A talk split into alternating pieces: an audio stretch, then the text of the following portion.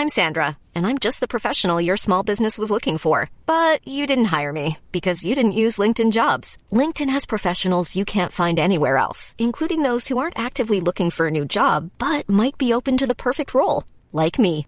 In a given month, over 70% of LinkedIn users don't visit other leading job sites. So if you're not looking on LinkedIn, you'll miss out on great candidates like Sandra. Start hiring professionals like a professional. Post your free job on linkedin.com/people today. Wow. Nice. Yeah. What you're hearing are the sounds of people everywhere putting on Bombas socks, underwear, and t-shirts made from absurdly soft materials that feel like plush clouds. Yeah, that plush. And the best part? For every item you purchase, Bombas donates another to someone facing homelessness. Bombas. Big comfort for everyone. Go to bombas.com slash ACAST and use code ACAST for 20% off your first purchase. That's bombas.com slash ACAST. Code ACAST. Everyone knows therapy is great for solving problems, but getting therapy has its own problems too, like finding the right therapist, fitting into their schedule, and of course, the cost. Well, BetterHelp can solve those problems. It's totally online and built around your schedule. It's surprisingly affordable too. Connect with a credentialed therapist by phone, video, or online chat, all from the comfort of your home. Visit betterhelp.com to learn more and save 10% on your first month. That's BetterHelp H E L P.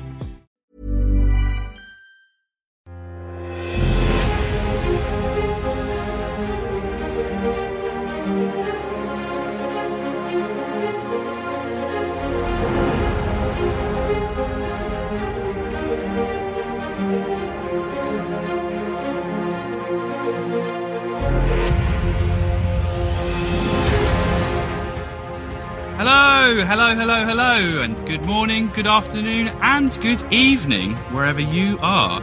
My name is Alex Q, and welcome to the ninth episode of Miscast.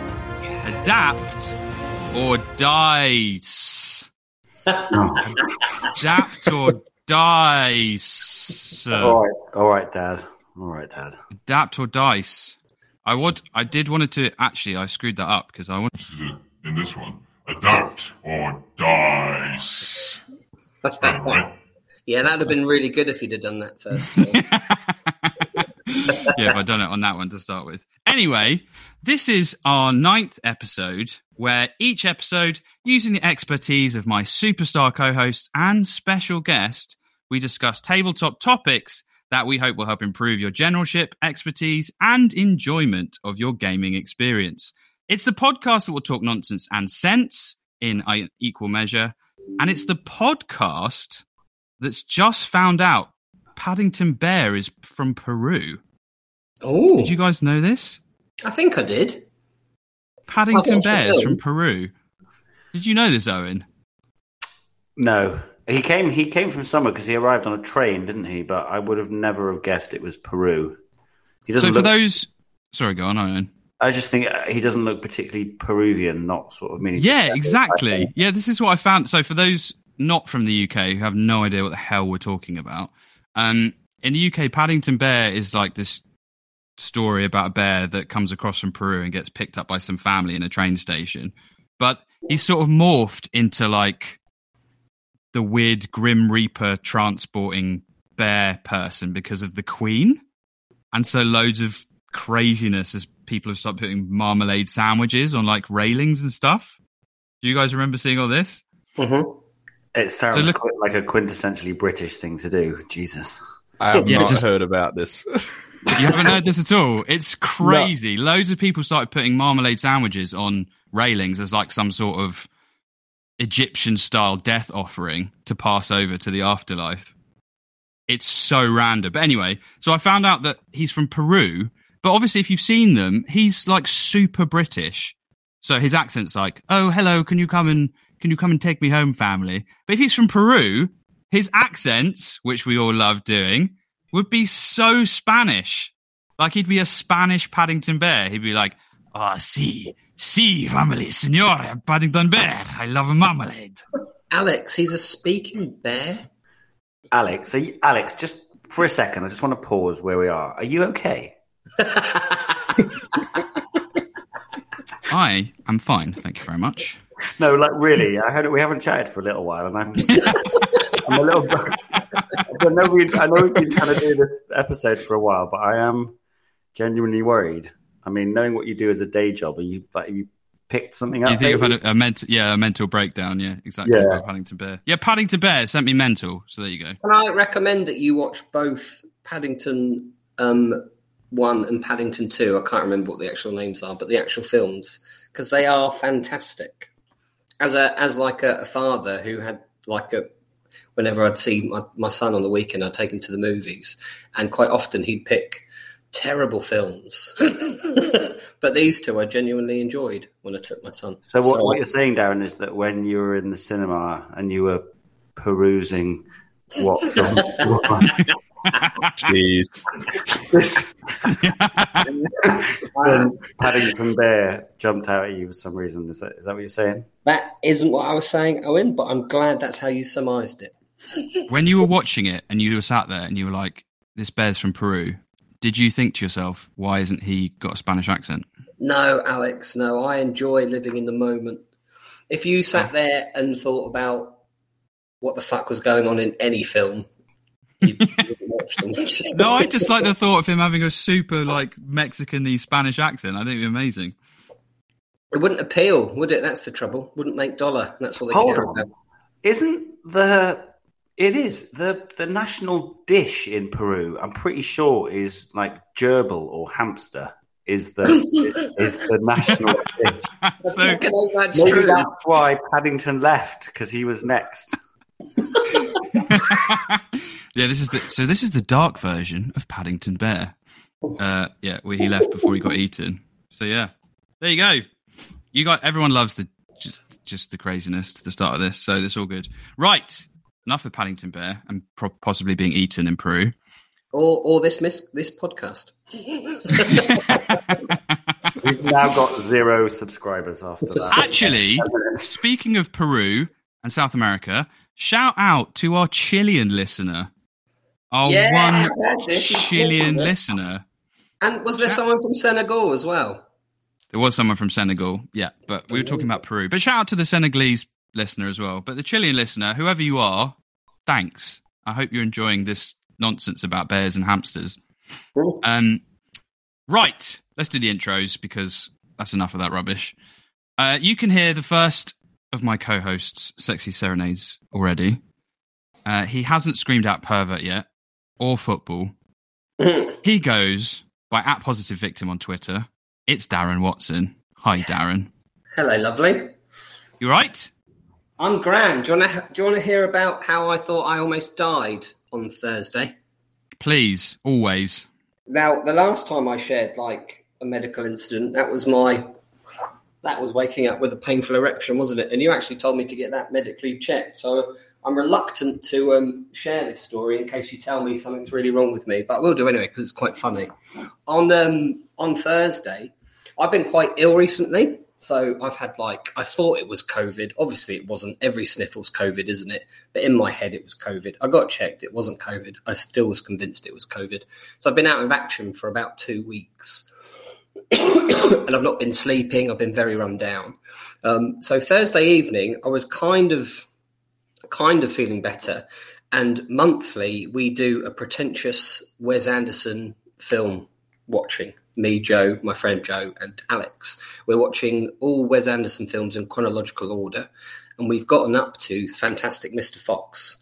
So it was that evening. And pretentious Wes Anderson evening is basically us watching a film and then buying as many expensive snacks as we possibly can. And like one one time I wore a scarf indoors whilst we were watching. The other time Alex dressed Freddie up, our dog, in a shirt and a bow tie, and we got Freddie to meet Joe at the door as the dog butler. That sort of thing to sort of celebrate Wes Anderson and all his bizarreness. Um, we bought this week. Um, this week we bought some crisps that cost four pound fifty, and they were mushroom flavored. Oh, posh crisps. Yeah, posh crisps. It just makes us feel about 10% better than we did previously. Um, but there was a lot in this evening, there was a lot of bread, a lot of oil and balsamic vinegar and sourdough bread. And I basically ate my body weight in bread. Now, in the middle of the night, I woke up with a start. And have you ever slept on your arm before and you can't feel it? Yeah. Yeah. Okay. Yeah. That's quite. That's that's happened to me several times, so I didn't panic. In fact, I've once woken up and both arms are completely numb. You you- have you ever done that thing where you like shake your body violently so you get one numb arm to hit the other numb arm? Like Yeah, some people get like um, sleep paralysis where they wake up where they can't move anything, but they're awake. Well, yeah. So I was thinking to myself, "Oh, I'll rub. I'll get up. I'll rub my arm. Thirty seconds. There'll be some pins and needles, and it'll be all right." Yeah. Anyway, after a minute, I'm furiously rubbing my arm, and it's not coming back to life. And I'm thinking, "Fucking hell! I've slept so heavily because of this bread. I've I've destroyed my arm." You can't move your arms. Yeah, I, could, I still could. I was picking it up and dropping it, you know, and it still wasn't doing anything. So I'm still rubbing it. I'm rubbing it. Hold on, Darren. Did, did you have a bread arm? Oh my fucking god! Right, let end it. Podcast is over. It's, it's done. I, Owen, I did have a bread arm. I'm about a minute and a half into rubbing my arm trying to get it to work. right? Um, and then I start to get an intense stomach cramp. I'm na- I'm naked because I sleep nude, and it's quite it's quite cold in the because I've got sleeping problems. Like you need to keep the temperature a bit low to to help you go to sleep. So it's quite cold in the bedroom. But then I get like a must have been a wave of adrenaline. Alex, you're a doctor. That's what it that's what it felt like. Like it started in my feet, and it there was like this heat that went throughout my entire body. Then I broke out into a sweat, and then I started to hyperventilate. I was going, and I assumed this was a panic attack because I was in my head. I was thinking, I've lost my fucking arm here, and this mm. woke Alex up. She woke up just as I semi collapsed by the door. She's going, "What the fuck's going on?" And I, I can't articulate to her that my arm isn't working. So Was your mouth working as well? Was what? Was your mouth working, or was everything gone? No, I was hyperventilating and like panicking. Oh. She's like, "What the fuck's going on?" She was touching me. I was clammy to the touch, and then she, I got up and I said, "Oh, I need to get to the bathroom." That's where the best because I couldn't. I felt like I couldn't breathe, and that's where the best air is in the flat because it's we always keep the windows open and it's just nice, nicely ventilated. So I got there, and then I felt incredibly like I don't know, vulnerable. So I was like, "I'll give me a minute, Alex." When she got me to the bathroom, and then I basically lay on the bathroom floor for must have been about fifteen minutes, just rubbing my arm, and eventually it started to to sort of come back. And then I was just huddled, thinking, "Oh my god, I've almost died." But then. How, how are you rubbing your arm when the other arm didn't work? How are you No, rubbing no, it? no, no, Alex, you've, you've, you've misunderstood.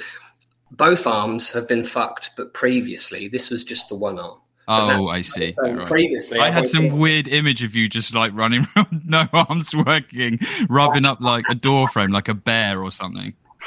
I told this friend, I told this story to my friend, and he was like, "Are you sure you weren't trying to masturbate? Are you, you just you just trying to get your arm so it couldn't feel, and it almost went wrong?" And I was like, "No, no, no! I genuinely thought I was going to die."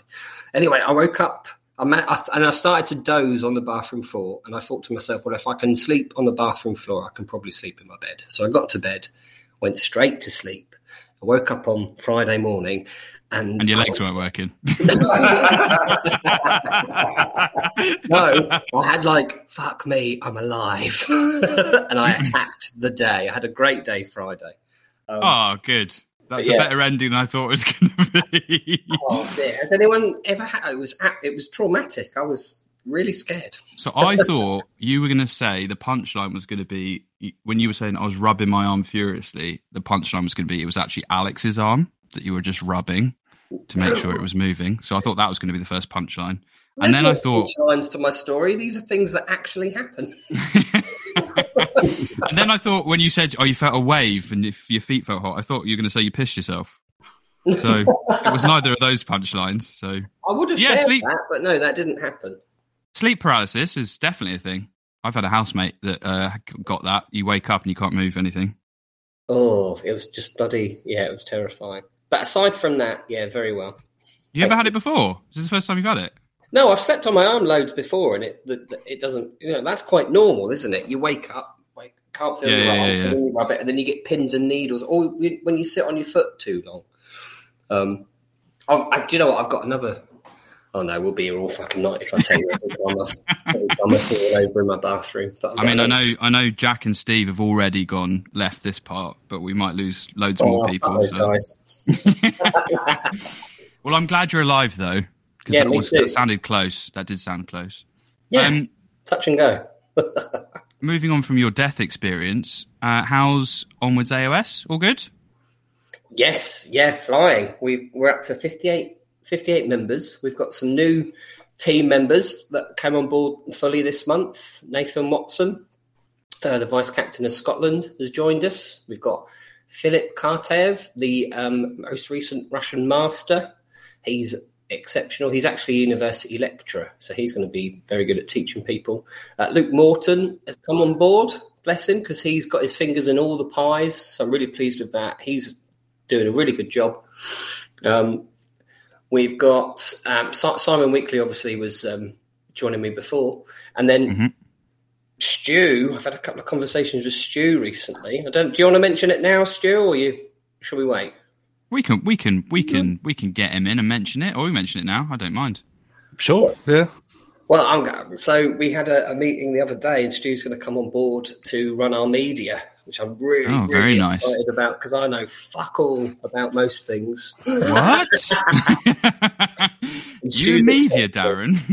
and, and, and Stu's exceptional, so I'm really excited about that.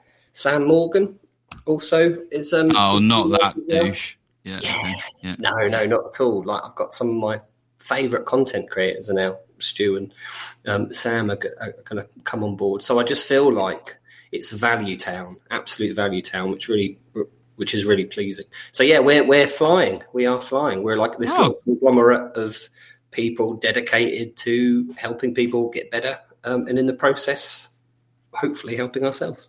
oh, awesome! Yeah, yeah, that's great. And if people want to find you, Darren, and onwards AOS to get better, how do they find you? Oh, bless you. Um, you can go to my Twitter, Positive Victim, um, and it's in my bio. Um, or you can just go to Patreon, put Patreon slash onwards AOS. You should be able to find us that way as well. Beautiful. I, I don't ask Alex to shout this out, by the way, guys. you know, he does it every episode. which yeah, I, but I ask for finder's fees afterwards, so it's fine. Yeah. Right, enough of our shameless self promotion.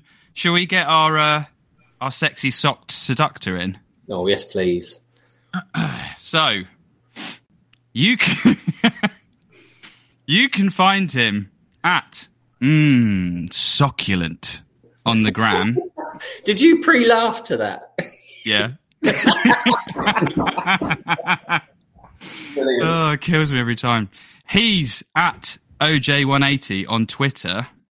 It's the Owen Jackson, yeah. everybody. Woo! Boo! Woo! Boo! How you doing, Owen? uh, yes, very well, thank you. Um, just recovering from Darren's story. That was quite the journey. Thanks, Darren. it was it was a panicking journey, wasn't it? Yeah, it was good. Um, How's things with you? You've been tournamenting as always. You've been to what six tournaments since we last spoke? Uh, yeah, five, and then there's one, another one coming up soon. Yeah, the whole taking a back seat, slowing down, isn't really working out. you know, last episode you said I'm taking a back seat, and I think you've been to more, like yeah. more than you were gonna. Well, I was building up to LVO, which was pretty wild. Um, and was then... ours, our last episode was before you went, right, or was it after you went? I've forgotten now. I think it was before. It was yeah, before. It was, it was, definitely before. Yeah, because what month is it? It's February, isn't it? It's the end yeah. of February. End of February. What month is it? All these tournaments are just blur. my, my, life is a bloody blur at the moment. I've got to say. Um, yeah, no, we. I think we recorded just before I went. Yeah, before LVO um, we did because Phil was saying he was getting ready to go with you as well. So yeah, yes. you were in Vegas. Vegas, baby. Yeah, every morning I got up and listened to Elvis Presley with Dan Arnold in the hotel room. It was fantastic. Um, either that or The Gambler. Who's that by? Kenny Rogers. Basically, yeah. Um, yes. Uh, what a silly place Las Vegas is. Holy moly. Um, I did terribly after going with like you know visions of maybe being able to win. I did awfully, but um, I partied and it was great. I was um, about so, to say, yeah. didn't it? Didn't you like not get any sleep and was gambling and doing all of the partying? Yeah. And out of 300 people, you had to play all the English, didn't you? No, well, I played. No, what happened was I foolishly didn't put down the same club as uh, the other people that I went with. So I flew out with Dan Arnold, Mark Brooks, uh, and Mark Brooks from the Welsh team, and then um, Phil was out there. They you know, out in America, you know. Uh, obviously, we had Phil Marshall on last time, and um, his practice partner, almost like his sort of the other part of the sort of abusive relationship, is his friend Richard, Richard Wigmore. And out in uh, America, they they coined them um, Big Phil and Little Richard, which was very cute. Um, so yeah, they they were there, um, and yeah, I didn't put down the same. We didn't put down the same club, and we thought, oh, out of three hundred and something people, that'll be fine.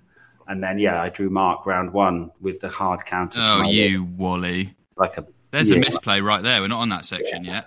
Yeah, massive misplay. So anyway, I lost my first game, and then I drew Beast of Chaos against. I don't know if you know the Nuge Matt. I think it's Matt Nguyen. His name is. He's like. Oh a- yeah, very good player.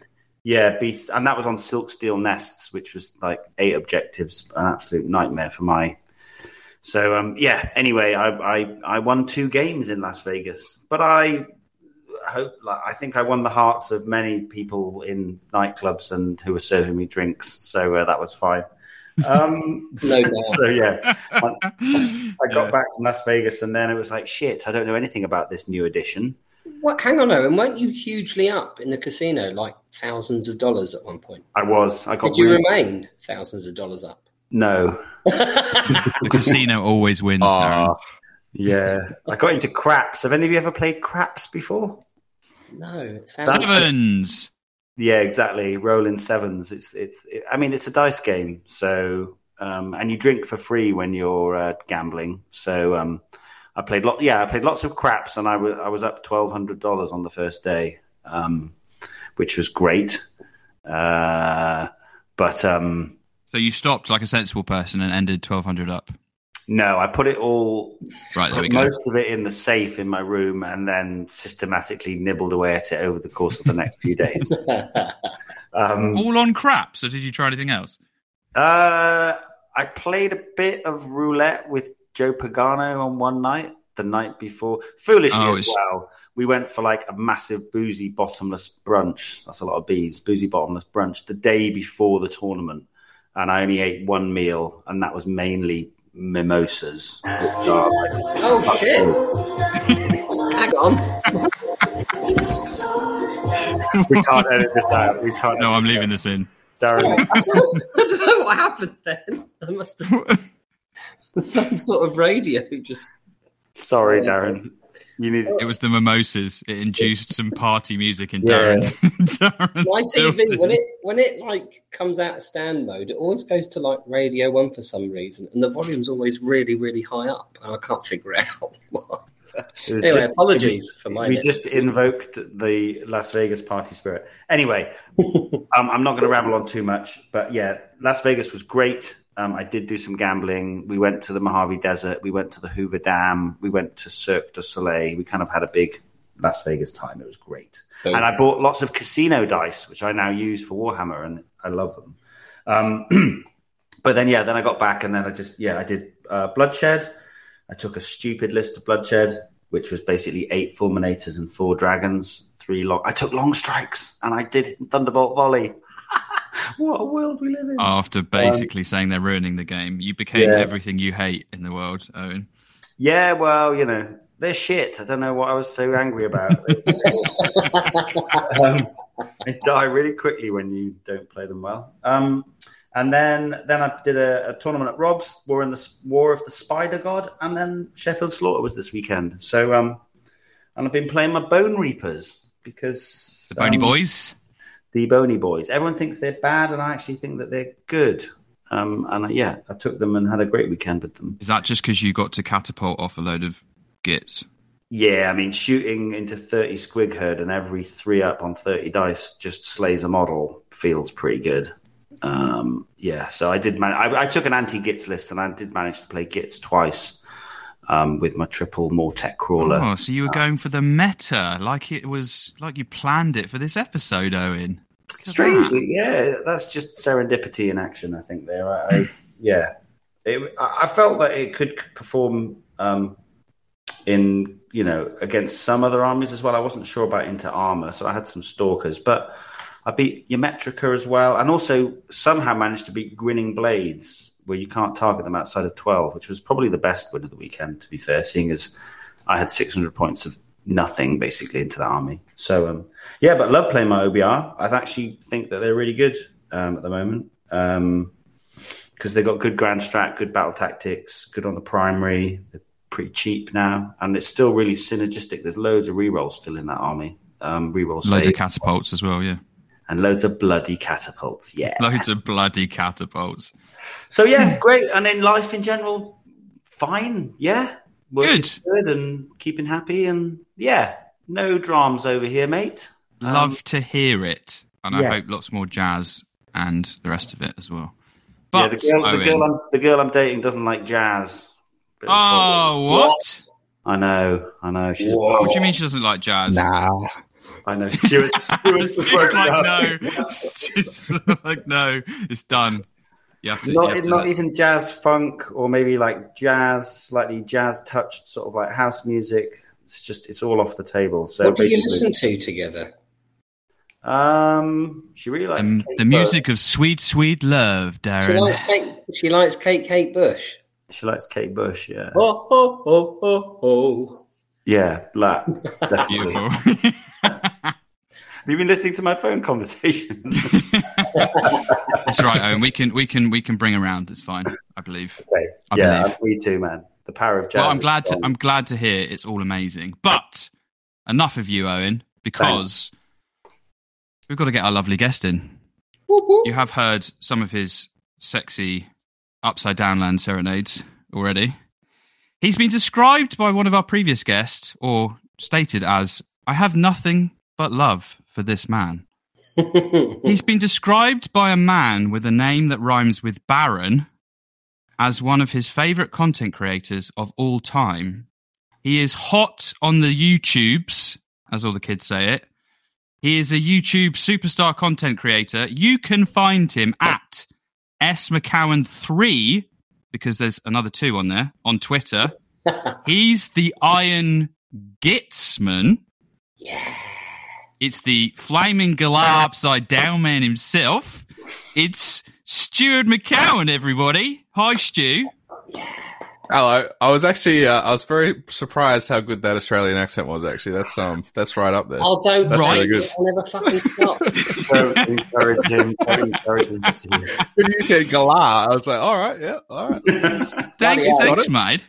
Uh, so actually, sa- uh, I'm not going to do it the whole episode. Um, so Sam didn't like it. He thought I sounded more like Kiwi because of my sixty, my sixty exit. Um, but actually, I think it's great. So thanks, thanks very much. Um, how's things, Stu? How's uh, how's YouTube world? How's how's everything in? You're you're in Japan. You were telling telling me off air. Yep. So I'm in I'm in Tokyo at the moment, but I did go down to a place called Kagoshima on the weekend for my. I go on like a birthday trip every year, so went down there and um, yeah, there's a it's a basically a, a beachside city, but then on the other side of the beach is an island volcano, um, Mm. and it's just like this bizarrely brutal landscape where it's like a beautiful beach and then giant active volcano spewing ash all the time, and I just had to go down and see it because of uh, it's just such a bizarre image in my head. And yeah, it was, it was Wow. fantastic. You can you can drive around the volcano. There's a road, and um, The road is still Yeah. there despite all this activity. yeah, and um, like there was a map that we saw of all the new parts of the island that are due to eruptions, and like a lot of it happened in like 1960. So that's how recently it's uh, erupted. Yeah, So- yeah, yeah. As in, oh, and was it lava or no? Just ash. Yeah, lava, and uh, it it basically made a bridge in between the the lava island and the land, which is why you can um you can basically drive around it. Um, you have to get a ferry from Kagoshima, but then on the other side, it's connected to the land now because of lava. Wow, Yeah. that's cool. That's really cool. Um, and how's how's the YouTubes? How's the content creation for all the masses? We've been it's good. We've been doing a lot of uh live videos lately. So if, yeah, if you go on my YouTube, it might seem like I haven't done anything for a while, but you got to click the live tab because uh, I've just been doing live shows. Um, just trying to get more into the streaming kind of thing than pre-recorded stuff. Yeah. And if people want to find you on your YouTube, Stu, how do they find you? Um, YouTube uses uh, tags now, actually, so you can just do youtube.com slash uh, at Iron Gutsman. That's Gutsman with like G U T S instead of Gitsman. Although I have changed my name on, on Twitter. Unfortunately, I'm stuck with Gutsman on, on YouTube for a while. So You just need to do a second channel, and then that's what that's what all the kids are doing, right? You have two or three channels, and just change to have it Iron Gitsman for that one instead. Oh, Yep. You sounded so cool then, Alex. wait, I haven't even gone into TikTok yet. You you wait until I start talking about TikTok. Top ticking. Top ticking. Right. Awesome to have you along, Stu, and the amazing Aussie accent because it is great. But just before we get into meta changes, if you didn't get it from my amazing title, um, thanks again as always for all your questions. You sent loads of questions in, and thanks for the misplays, which are fantastic as always. Um, I think it's still my favourite section, um, and the ones you send in are are genuinely hilarious. So thank you very much for sending all those in. We do really enjoy them. So, this episode is about meta changes and how do you adapt to those changes. So, let's start with the most important subject regarding meta changes, and that's clocks. Yeah! We've done this. what? Clocks! No, it's it, we're not doing clocks. Yeah, we have done it, but I'm going to keep doing it because we've had feedback saying they like the recurring joke, so it's going to happen every episode. So Did it's not clocks. Stu, did you did you not hear Stu just go what? I think that's probably what everyone says when they hear it now. They're like, "Oh, get on with it." So it's not clocks. It's we're going to start with meta. So, um, lots of the questions were asking about the meta, and actually, with lots of the questions that were sent in, it feels very much like people define meta and what they mean by meta as very different things. So, Stu, if I start with you, very simply, what what does meta mean to you in terms of Sigmar, um, and how do you kind of view it as a as a subject?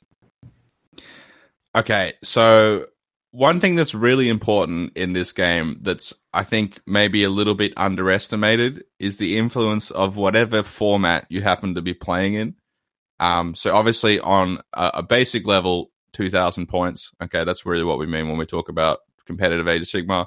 But then you know, there's different formats. We have, uh, you know, two round, uh, like two day single events with six games or five games. We have team events, and then you have some other games, um, like some other formats, like you know LVO that had like the shadow round and that kind of thing. And those formats um, have, I think, just as big of an influence on the meta as you know what happened, whatever GHB you happen to be playing at the time. So w- when we're talking about the meta, you, there's really, I think, three things you really have to consider, which is a what format am I playing, and then b what GHB are we playing, and then c what happened to be the the dominant armies at the time. Um, because uh, if you're, for example, worried about playing against Lumineth, you know, like Sentinels, um, the influence of that might be might be stronger in singles, right, than it is in teams. Because in teams, Yeah. you got eight eight players, only one of them can have Lumineth. Whereas if you're at a tournament, if there's 200 players, theoretically all of them could be playing Lumineth. All right. Um, and you know, if you're in, if you're in a meta where everyone's playing the same army, which we might see with Gits, um, you know, it becomes very different about what you should what you should take. So definitely consider the format as well. Mhm. Um, but yeah, the meta to me is those three things. Yep. Yeah, perfect. Makes sense. And do you find that you are taking that into consideration? Are you chopping and changing between those things as you go? So if there's a team tournament coming up, you are spending, I don't know, a month, month and a half before that happens, kind of focusing on that sort of team meta, or are you predominantly kind of going for that singles 2000 point and then the, the factions within your area predominantly? Or is it just very flexible? Um, so for me, I I mainly play on on tabletop simulator TTS, and um, most of the tournaments I play in are team tournaments at the moment. So at the moment, I'm playing in three tournaments. I'm playing in uh, the Russian team tournament, and then Release the Beast, which I run, and um, uh, Warhammer, which is a, a singles tournament. Mm. Um, and yeah, my approach is like pretty different between the two formats. Um, generally singles. I'm not going to say I don't take it as seriously, but my my attitude towards it is is a little more uh, I don't know cavalier about it. I'm kind of just I just kind of want to take something and see how it does. Um, Yeah. Whereas in in teams, I'm uh, a little more uh, selfless about it. Like I'm happy to just take an army that's complete filth. Or Hmm. that's just a copy pasta um, if it's good for the team. Whereas in singles, you're never going to get me to play a copy pasta under any situation at all. Oh, Uh, really? Interesting. Okay. 'Cause So that's just not what I like much doing. more like a much more serious, almost. Is that fair to say? Yeah, it's like I don't know. I think teams is like it's a little bit like working like a nine to five job. Sometimes I think just got to kind of like go in, go in, get the job done, go home, enjoy the money. You know, I mean, there's no money in it, but You don't have the to people play to Nurgle consider every time, Stu. I know that, that was rough. taking taking Nurgle to Worlds or taking fly. Did you take flies? You took some flies. yep, I took some flies. Yep. Yeah, that must have Some flies and felt monsters. like a, like a chore. Yeah. But the thing is, Owen, you just you just got to put like your villain hat on for a little bit. I don't know if you guys have like a little bit of like a villain alter ego. I used to um when we were still doing Hammer Times back in the day. I used to have an alter ego called Sword of Japan sixty nine. Um, and that used to be my my uh, Stuart evil alter ego. And anytime I would play Tzeentch, I would use that alter ego name. Um, because obviously the other times, noticed the- that, mate. I did actually notice that this sort of Japan thing turn up. Did yeah, you wear a so- while playing? That's what instantly popped up into my head. yeah so i was just trying to be ridiculous about it, obviously with the name but um yeah uh i think i think there's a there's an evil player in all of us that's happy to take complete filth if it is so required by the team yeah I don't know what you mean about alter egos at all. I've got no clue what you're talking about. Um, Perfect. yes. So what? What? So uh, you did say some very interesting things before I ruined your flow with my ridiculousness. Um, so you mentioned meta being changed by GHBs, and you mentioned what kind of what format and stuff. But you also mentioned you're on TTS a lot. So does your impression of what's good and what's not and what's popular because you're playing on TTS is quite global, right? So the meta is kind of everywhere. Is that fair to say if you're playing TTS? oh yeah i want to i want to sing my song here so tts is way faster than real life in terms of the meta movement um, now there are some there's probably some pockets of the uk that just as fast because people are playing as much but because people play people play so much on TTS, right? Um, and against a lot of people from different places, um, that the meta just moves like ridiculously fast. So when a battle tome comes out, if any leaks come out, there's usually like hundreds of games that happen like the day that the leak happens. Um, Okay, well, probably yeah. not the day, probably not the day, but in, in the few days, you know, when when the leak Sure. happens. Um, and so we very quickly know what is broken if it if it comes out. So on Twitter, I am uh, I'm known to be a little bit of an edge lord on Twitter in some ways, and um, I've been ranting about squig hoppers the day since the book came out. And the reason that I was doing that is because you know before I had made those comments on Twitter, I'd already played a lot of games with the army on, TTS. So uh, I think because you know we don't have to like set up a game in terms of like traveling and um, you know contacting people, and it, it's kind of less um, of an interrupt on people's daily lives. You, you can just get more games in on TTS uh, quickly. So um, yeah, there is a a tendency for the meta to move fast. It can be too fast. Um, I think because we play so many games, there's there's maybe a tendency to like over adjust on TTS, but yeah, in general, it's just a bit quicker. There's also So- no there's no production matter, is there? You don't have to buy and paint any models, so you're just like you're just in working it out. Yes, yes, for sure, that's a huge factor. Yeah. And so, if you're playing all these games on TTS, do you, are you finding that you mentioned you kind of get to a meta faster? Do you, are you finding that the tabletop kind of meta distribution will eventually catch up with the TTS one? Is it quite, is it as accurate as that, or are they or they can are they quite separate? Um, yeah, so I would say the, the thing about tabletop metas is you, I think you get more of a sense of uh, like regional differences. Um, like there are some some big differences between what is strong in in certain countries. Uh, yeah, that doesn't is it is this as much on TTS? Sometimes you notice it like uh, if you see like a team event and there's like a French team or something. Sometimes you notice there's uh there's there, there is a difference in the type of list that people submit. A lot of Um, one drops. a lot of one drops, and then uh, and then I think in the past France has uh, used a lot of like MSU in a way that that other countries haven't. Um, and like to give an example of uh, armies being particularly strong in some countries and not others. In Russia, Skaven is like really popular and viewed as like one of the strongest armies in the game. Whereas I think in in other scenes, it's it's not that it's viewed as bad, but it's not. It's definitely not like a top rank army um, in, Mm. in say the UK. So yeah, yeah, yeah. yeah, yeah. And and one final question, I guess, for this sort of bit that we're talking about that I'm finding really interesting. Um, do you find are you finding that an advantage then, seeing all these different ones, or is it a bit? Is it can it be quite confusing seeing all these different things and you don't you don't really know what's good or not, or does it all just funnel eventually to the really strong stuff? there, there is a little bit of like a double edged sword in that like if you if you have such a large influence from like all different countries, it's kind of hard to develop something that's unique um, because you're just playing against basically everything. Whereas if you if you're playing more in in your local scene, you can kind of work on something that maybe some other countries haven't developed yet, and so that Mm. when you go and play internationally, you you have something that's actually unique. Whereas in TTS, it does feel a little bit like playing net lists versus each other sometimes. I would say, yeah. Yeah, yeah, yeah. That makes perfect sense. Um, Darren, I think I'm finding this conversation really interesting already because, as I said, lots of questions that got sent in, the defi- people's definitions of meta are very, very different. And Stu touched on a few things about GHB, for example. So the question I wanted to ask you was: do, Have you found since they're doing these new seasons? Have you found kind of the meta, I guess, in the UK scene or TTS because you do a lot of TTS with your coaching? Um, are you finding that the meta is changing more with GHBs, which Stu mentioned is something to take into consideration, or for you is it more kind of revolved around the new tome um, reveals, or is it both? Is it is it kind of half a dozen of one, six of the other? I play a lot less slash none, no serious TTS. Um, so I can't really talk from that point of view. But the, it does feel a lot quicker than it's ever been, doesn't it? But I think that's to do with the the tomes are just coming out at a maddening pace, aren't they? Mm, and also yeah, where the, the GHBs every six months, by the time you're settled on it, it's all changed, hasn't it? Yeah, yeah, yeah.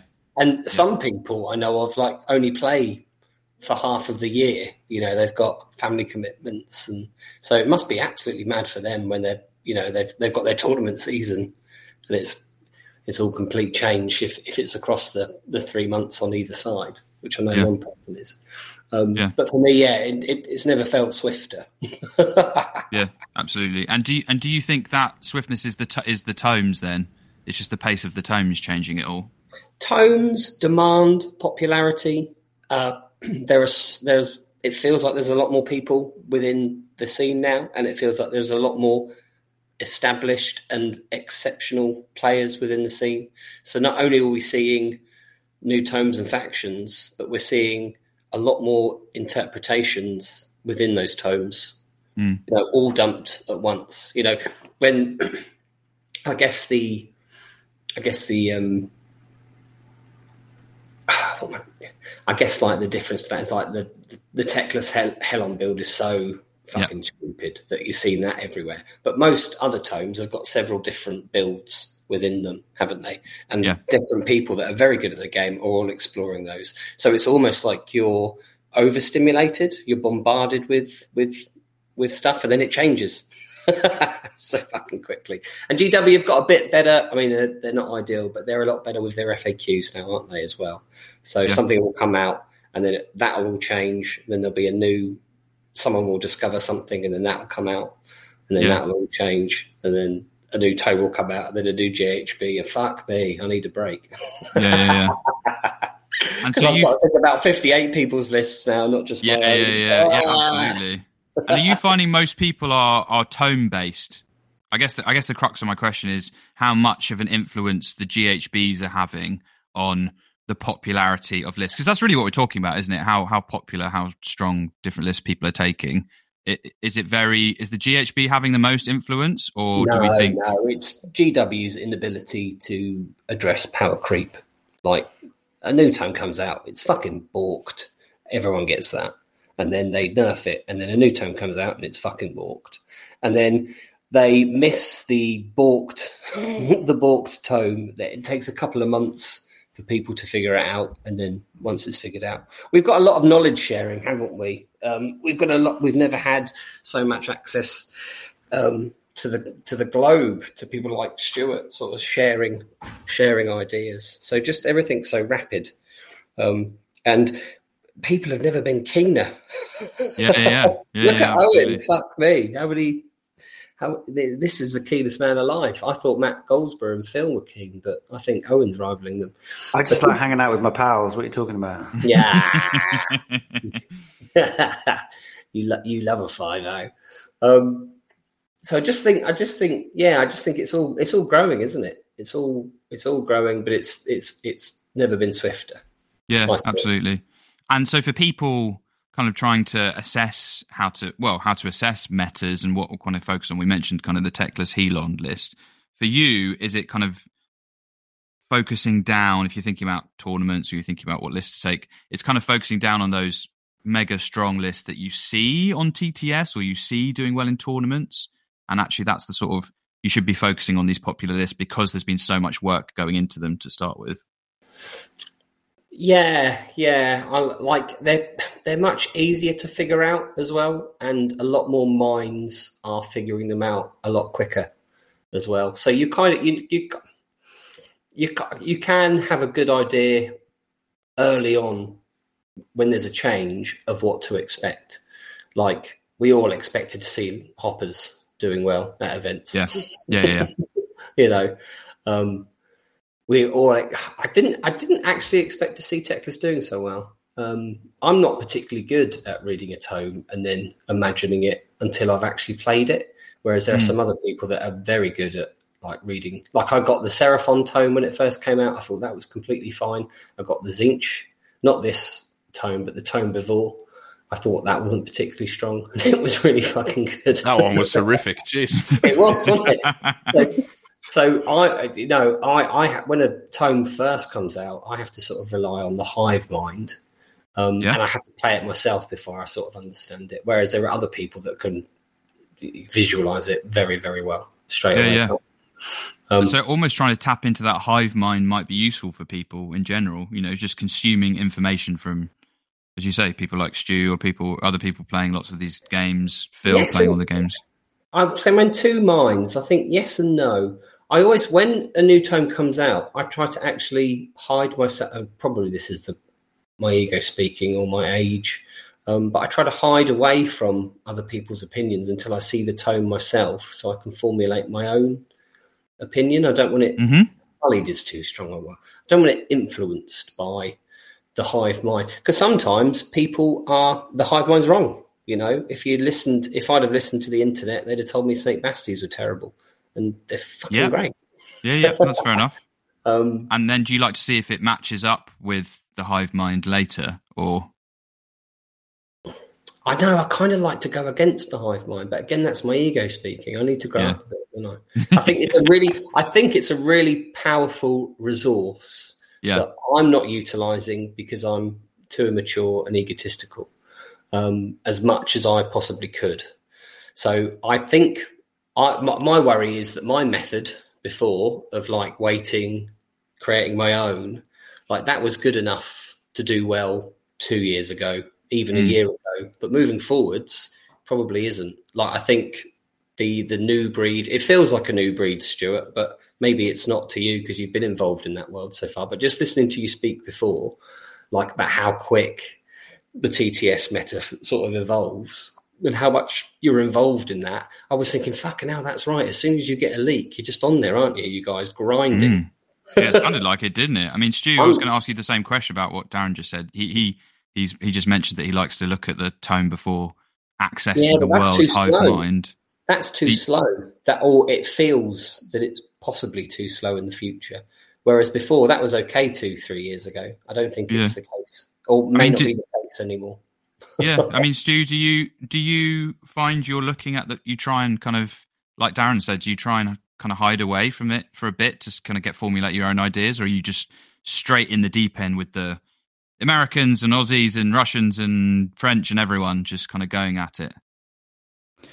So um, I, I think with an with an army, in my head, there's basically just two ways to work at it. So the, the first of it is is kind of what Darren's doing, which is you you work at it like internally. So you kind of just like you basically just like close the door and sit in the bathtub with the battle tome and just like kind of work out what's going on and build an army. Um, not necessarily um, considering how it's going to work against like a specific you know, like a, a Lumineth Teclis in, in the meta, but it's more about making sure the parts of the army work with each other um, the best way possible, and, and there's like a, a good game plan that the army's going to have. Mm-hmm. Um, yep. and and that's absolutely required when a battle tome first comes out. And I would say, like in in the first month of when a battle tome comes out, most of what I'm doing is that um, because Yep. you can't really evaluate an army um, like against other armies if if you haven't made that army to be the best it, is 1st Mhm. Um, so that's the first step. Now, obviously, when when we're testing, you know, the the builds we've made, we are going to play the meta armies, but I'm not necessarily looking for how it performs against those armies in, in specific. It's more just whether I can execute on the game plan I've tried to set up with the army, if that makes sense. yeah, Um, absolutely. Yeah. yeah. Um, and then after that, um, you can also like construct armies to be specific counters to other armies or sit in a certain place in the meta. Um, and I think what Owen's done with Mortek Crawlers is something along those lines, right? Like you revisit an old battle tome because maybe there's some new battle tome that's come out that has like a specific weakness. In the case of Gits, it's like it doesn't have a battle shock weakness, but it has a bravery weakness, um, which Oh. is something that Mortek Crawlers can exploit really well. Um, And so, yeah, that's the other kind of way of working with armies where you're trying to like establish a, a an a, I guess a counter to something that's in the meta. Um, and for Mm. that, you really need to go and look at what's in the meta and what's being played. Yeah. Yeah, yeah, that makes sense. So you're sort of nailing your list archetype and then adjusting it afterwards. That's that sounds really interesting to me.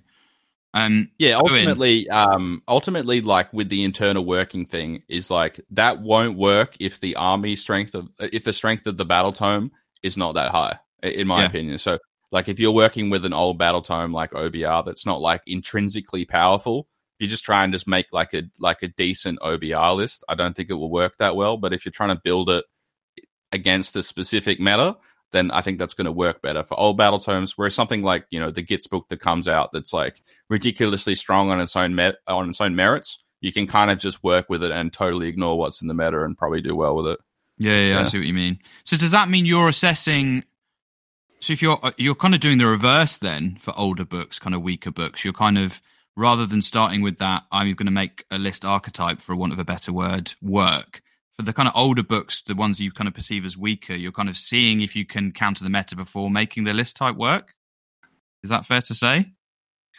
Yeah, so I think I think with the like the the older books, if you just took like a mean average of the the power strength of every Yeah. unit, it's just lower. Um, Yeah, yeah. But that isn't to say that there aren't certain units in that book that are like above that average. Um, Yeah, yeah, and as as a book ages, it tends to be that the distance between like the weakest and strongest unit in the book gets bigger, not smaller. Um, sometimes it's addressed, but generally it gets bigger. Um, and so that means for older books, um, like you know, for example, something like Flesh Eater Courts comes to mind. Like you, you're really looking at like specific units in that book that are still strong, um, that might be good against something that's in the current meta. yeah, yeah, yeah. That makes perfect sense. Um, Owen, Yo, Yo, really Yeah. interesting stuff already. Like, I know I'm on this podcast, so I'm going to say it, but like, wow, some of the stuff is super interesting.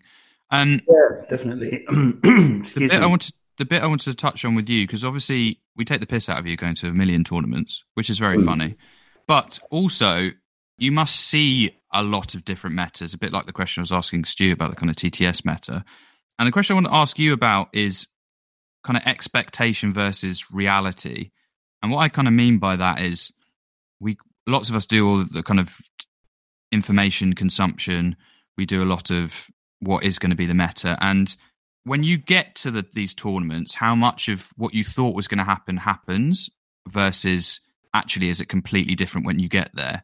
Because as we know, lots of people, as you mentioned, have production meta. People have a meta where they really like one tome and they'll just play that tome forever, etc., etc. And so I wonder how much you notice when you get to a tournament. Oh, actually, it doesn't quite match what you expected in the first place.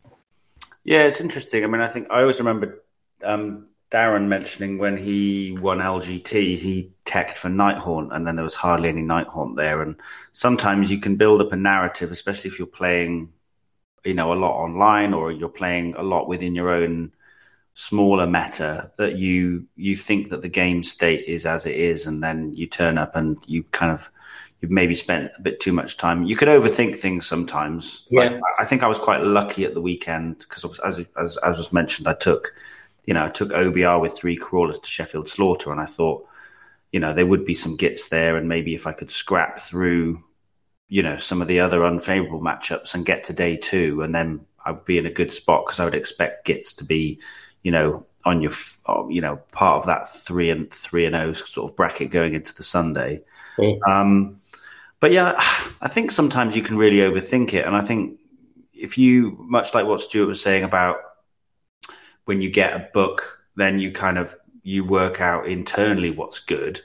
I think you can sometimes pause at that point and take that good thing and that idea because obviously a lot of players, well, no, a small amount of players move around armies a lot and, and are constantly trying to adapt and, and try out new ideas and, and, you know, can build and buy and paint models really fast and, and get them out there. But not a lot of people are in that situation. So, I mean, for most listeners, you know, you have your armies that you like and you like the play style and you know what's strong within those. And I think there's a lot of value in just taking that. And that was part of my idea for the weekend as well. I just wanted to play my Bonereapers because it was a, a different, you know, experience to playing the Stormcast that I'd done for a while.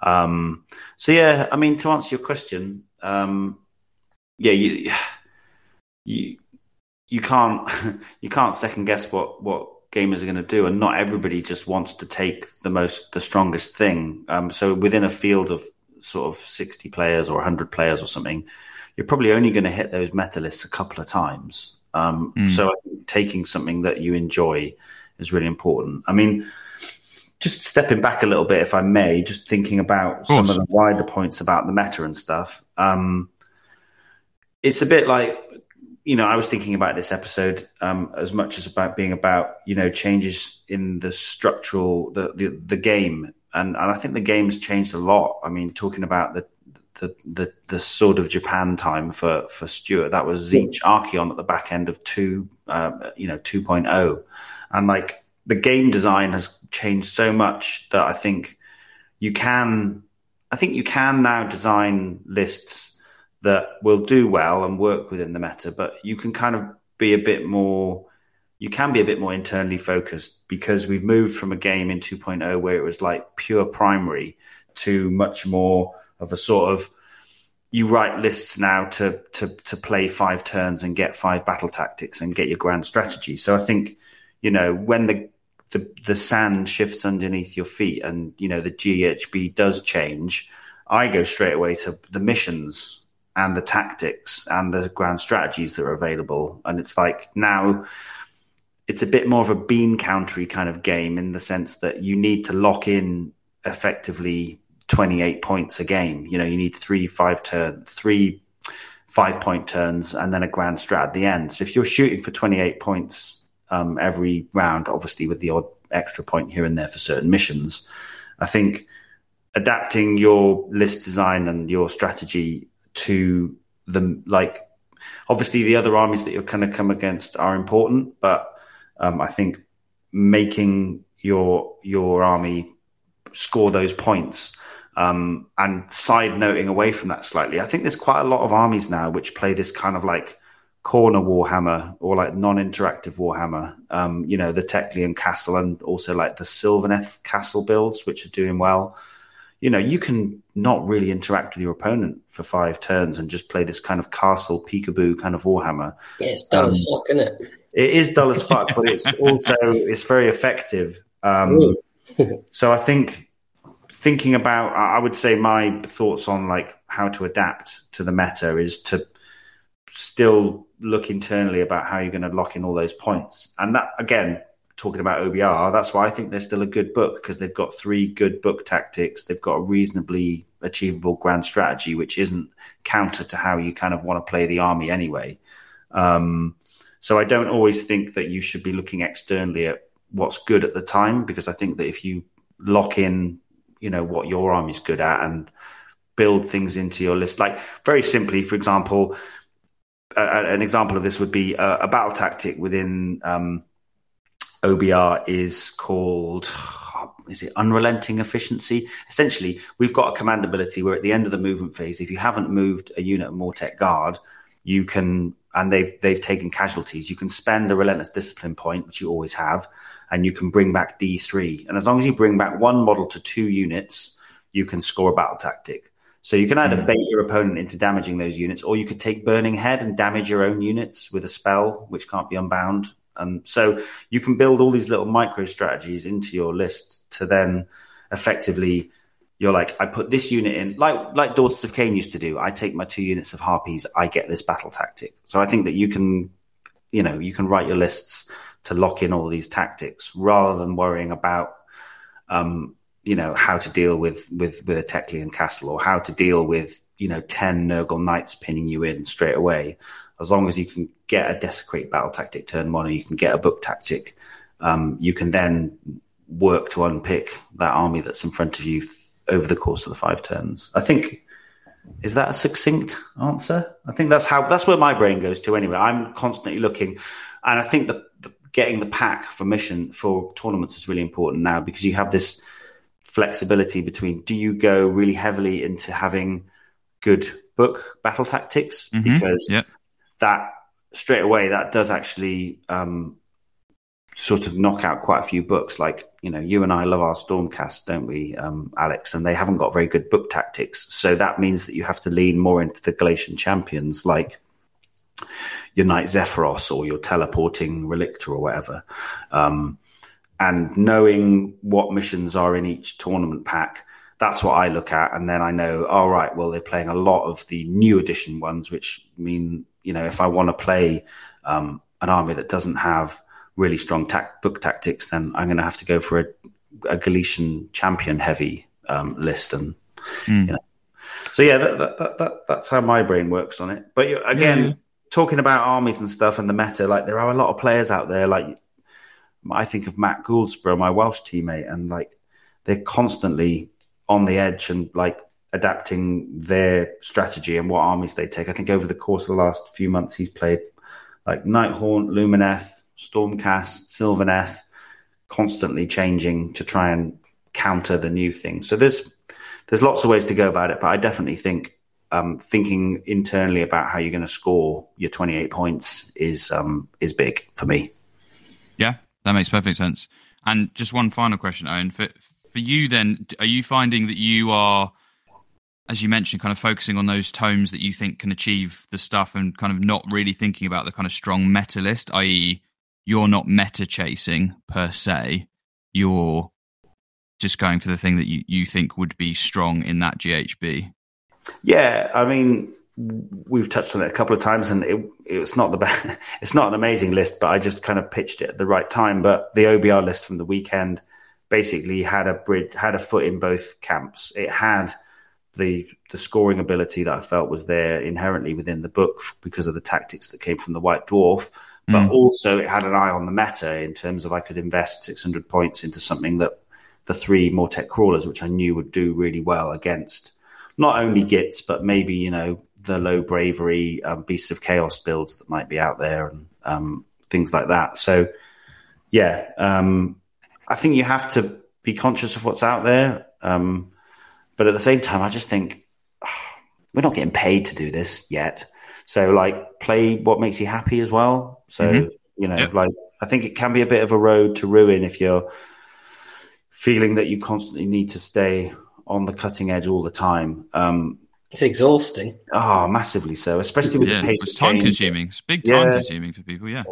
Oh yeah. Um, I mean, for some people, I think it's it almost ends up being like a way of life. you know? yeah. Um, and yeah, some, yeah, yeah. and now I'm at the point where you know I've played lots of tournaments. I have you know loads of mates and have a good time. So I'm more interested in you know wanting to perform, but also you know having an army that's enjoyable. Like there's no point taking something if you don't enjoy it. And I mean, Phil talked about that. He's his first army was Lumineth. And he was like, it's really boring yeah, treating people with Sentinels. So you know, I wanted to you know smash people off with double activating Archaon instead. yeah, yeah, absolutely. Yeah, he mentioned that, didn't he? He said he doesn't enjoy for someone who plays so many games in he didn't enjoy the thing he tried, so he just didn't use it. Yeah. Um, that's kind of a nice segue, Darren, to what I was going to ask next, which was we had a lot of questions about meta chasing? And is there a balance to be found between constantly trying to find the the new kind of hotness or you know I remember you always saying kind of don't chase the meta be the meta. And don't chase create. Yeah sorry sorry I got the quote wrong. Don't chase create. Um, and whether there's a balance there to be had uh, whether we think the strength is those those kind of players that can really do that adapting constant adapting or whether um, you can kind of almost wait for the meta to come to you? Is that well, a- yeah i think various people have got different skills. Like we've got list innovators we've got so they're the people that you know create the ideas and then you've got other people that see all these various ideas and are very astute and are very good at realizing what's going to work, but more importantly, what's going to work for them as well. And there are there are people I I obviously give a lot of list advice out, and a lot of people are you know when they're they're sending lists to me that I've I've seen this list. What do you think about it?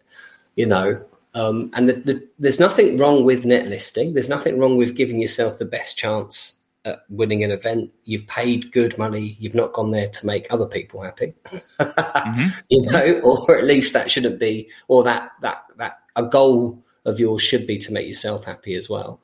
Um, so I don't have any problem with net listing. The trouble with it, if you if you're not the author and you don't understand how to use it, then that's not going to. By the time you figure it out, the meta's moved. that's the trouble mm. with, with well, a potential flaw with with net listing. And also, if you if you if you aren't if you don't have a good grasp of yourself as a player, it's super important, I think, to understand yourself. You know, there's no point. I am um, quite often people people people don't understand tend tend to not understand the difference between like a proactive player or a reactive player. You know, some some very basic concepts. You know, I'll, I'll ask in my one to ones, okay, describe your play style, and people will often go, one way or the other. Oh, I'm a very reactive player. And then they'll describe like 10 instances where they're very proactive. And you think, hang on. mm. So if, if they don't understand themselves, then how could they understand the choices that they're, they're sort of making? Um, so I think you start with yourself. That's that's mm-hmm. where I would start. Um, but there's nothing wrong with net listing, but it, it, it's it's like a step behind, isn't it? As well. And it's it's definitely going to be a step behind if we've got people that are, are playing ten games in a week with you know with a list that's been with a with a tome that's been leaked, you know. And then there's other other people that have got access to rules that that um that can play them well. No, oh God, we're skirting around the subject, but there are there are there are people you know there are people that oh, fucking hell. What do I want to say here without offending? I know what you're trying to say. You're trying to say that people have access to kind of rules and uh, get the ability to kind of even taking it to even taking it to what Stu was talking about. You know, some people have access to TTS on day one of rules being not even necessarily before rules are out. Yeah, but people have access to stuff fast, don't they? And that's people have access to it. There's a there's um an imbalance of access. Okay, we'll put it that way. That's yeah. Polite, that's a polite way to put it. Yeah, yeah, um, absolutely. So quite often, by but by the time you've got your net list and you figured it out, the the meta's moved, and then then you're tempted to if you've not been as successful as you so you've seen all these other people be really successful with four iron blasters let's say. So then you mm-hmm. try four iron blasters and then you're you're not as successful you know. Um, you think oh well is it the list or is it me? And then you're tempted to tweak things. Um, well actually just keep going because it's probably you it might not necessarily be the list. Mm. Um, you can't win games off list strength alone. Um, I think so. There's the so there's like the people that's like the net listing approach. The the, the innovators, the, the the people that like try to find unique ideas. The reason they possibly I feel uh, that works for me because people don't get to practice against three snake basties and Kroak before I throw them at them. Mm.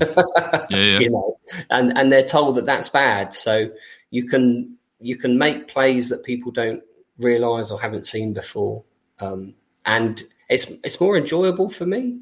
But Mm-hmm. that's me. You know, that's not that's not everyone. Um, it's harder and harder to be creative because the direction Owen mentioned it earlier. I think Owen mentioned it. Like the game's changed. The game design is very different. Like the I used to operate in the margins, the jank, you know, and it seems the game design is very much well. We don't like Darren's. We don't like them showing us stuff that's that's that's dodgy. We just want it all to be very understandable and on the mm-hmm. wall scroll. There's there's where the value is. Dragons are good this season. Hoppers are going to be good this mm. season. This is going to be good. You know, they don't mm-hmm. want they don't want me using allies and and mercenaries and Although we have got regiments of renown coming out. Regi- yeah, but they'll be keyword locked and they'll be fucking boring, won't they? that's the problem. Um, and that's where I that's where I used to operate, and now it's getting harder to to operate in those in those spaces, and I think that's by design. That, that that's by design. And so, for people listening, actually, you know, as part of that, sometimes you you could say, well, actually, if these these kind of innovators are doing all this, that they can take a lot from that rather than playing their own thing. As well, I guess what I'm trying to get at is for people listening, lots of the questions are around, you know, meta chasing versus not meta chasing, and what people should should do because people want to try do and get better. works for you. Like, except I'm a meta chaser. Right. How can I maximize my meta chasing capabilities? And you have to, it's got to be, it's got to revolve around speed. Okay. Like, if you are going to be a meta chaser, if you are going to wait for other people to work shit out and then take it, then you have to be in a position where you can get it quickly. So my advice would make a lot, make a lot of friends in the community and fucking borrow models. like if you're not going to an event to win painting trophies, and I'm not, borrow borrow models from your friends and make sure if your friends ask you for models, you let them use them as well. That would be my first tip if you're going to be a meta chaser. Or you're fucking rich. There's so many rich people in this hobby that can just buy an army and get it commission painted. It boggles my mind. Yeah, um, yeah. So if you're in a position to do that, happy days. If you're not, make loads of friends uh, within the hobby and ask to borrow their fucking stuff. Otherwise, you're just not going to keep up. Um, Or I- TTS, I- right? I or t- oh, no, oh wow, I can't I can't express like I'm I'm slowly getting better at TTS, but like I'm the advice I'm giving to everyone that I come across is get, get on there. You've got access to the absolute world then, and you can play whatever jank you want or whatever new build there is, and you can find out and identify. Yes, it's not well. Yes and no. Like it's as good as you make it. Like I would say, it's not as good as a, a an in a real life game, but that's because I'm not particularly good at using it. I imagine for some people that are really, really proficient with using PCs and, and TTS, it is as good as a, a real life game. Um, but I would definitely get involved in that. And people have got these preconceptions that it's bad. It's really fucking good. Like if you want to get better at Warhammer quicker, get on TTS. That, that would be my that would be some advice there. Where I can't operate, where I don't feel that I can operate in like the jank and the sidelines anymore. I've got like a. Have I spoken to this? I might have spoken to. I forget what I speak about on it. But have you? I might- I've got like a standard tournament structure or a standard set of rules when I approach a new tournament. When I'm creating a new list for it that I follow. I'm, Oh, please go. No, I don't think you have Well, spoken about this. have I? Have I spoken about this before? No, I don't think you have. I don't think so. Well, Owen touched on it earlier. We get a massive amount of information before tournaments now, wrongly or rightly. But for a start, we'll know what missions we're playing most of the time. And we also know sometimes what order they're being played in, which is absolute madness. Like, get rid of that. But that really helps someone like me who likes to be prepared. So the moment I'm, I, if I choose, I can choose in the calendar three or four events that I can physically go to each year. I'm looking for the ones where I know the missions and I know the order. And what I like to do is make sure that my whatever list I end on is absolutely nails for missions four and missions five because I'm aiming high. I want to be going four one or five zero. So stands to reason that the the, la- the latter games are going to be harder than the earlier games. Okay, that's what I'm, I'm gonna I'm gonna get through the first three games on confidence and thinking that I'm up against lower quality opposition, etc. Um, so I've got a positive mental attitude, right? So I concentrate on games four and five, and if my list isn't a green into that scenario four and green into scenario five, then the list is not good enough for the event. And to hammer that point home, if you look at how England did um, pairings at Worlds, they took into account um, how good their list was against another list, but also how good our lists were into specific scenarios. Mm. Um, and it meant that we were able to get an average of 14 points in red matchups because they made sure if we were in a red matchup, we were in a green scenario for that particular mission. Does mm-hmm. that make sense? Yeah. So, like, so that's the first step. So I, I want to make sure that my list is absolutely nails in the last two the last two missions. The next thing I like to consider is the state of the meta you know, what are the lists or what are the factions that I'm most likely to be seeing in those games? Because the ideal scenario is that I get a green matchup scenario wise and a green matchup faction wise and list wise. mm-hmm. You know, that's where I want to be. I want my day two to be really fucking easy. Um, they often aren't, but um, this is where I want to be. So if I take, I can give you a good example of how this worked um, or when it worked, was the Hans GT last year. Mm-hmm. I took, it's fair to say, I took a fairly bizarre Seraphon build, three Snake Basties and Kroak. But there was a lot of thought that went into this list. mm. So, firstly, I don't try to identify the entire field. I don't know about you, but my brain can only hold so much information. And the more you try to cram stuff in, the more fucking leaks out, doesn't it? So I just try to identify what are the four top factions or five top factions, depending on how um, much information I feel I can hold at the time. Um, who are they? And then I will try to tech into those. Owen was right. I completely messed up the LGT, but I still managed to win it. Happy days. Um, but I did think that there was going to be a lot of night night haunt there. And there was only two. and I was really mm. cross with myself. But I still think this is worthwhile doing because it still worked there, and it also worked at the Hans GT. Um, so at the Hans GT, I figured that Seraphon were going to be really good. So I was using Seraphon. So I wanted to be really good in the mirror. I wanted to be really good against dragons because they could still move in the hero phase and shoot when they were mm-hmm. fucking stupid. Um, Fyreslayers were really new. So I, I didn't. I had a one to one the other day with someone who mentioned that I I try to I, I can only get um, excited about lists and understand them if I like them. and I kind of feel like that as well. Fyreslayers I'm not particularly bothered about. So even though I've read the new tome several times and I'd read the new tome then several times, I still don't fucking understand them because it doesn't stay in. mm-hmm. But I thought to myself, well, they don't like mortals and I can I can do a lot more, so I should be okay. And then Legions of the First Prince was doing really well at, at, that time. And specifically for the Hans GT, Stephen Follows was there, and I think he had like an unbeaten record of 40 games in one game mm-hmm. at the time. So I was like, fuck.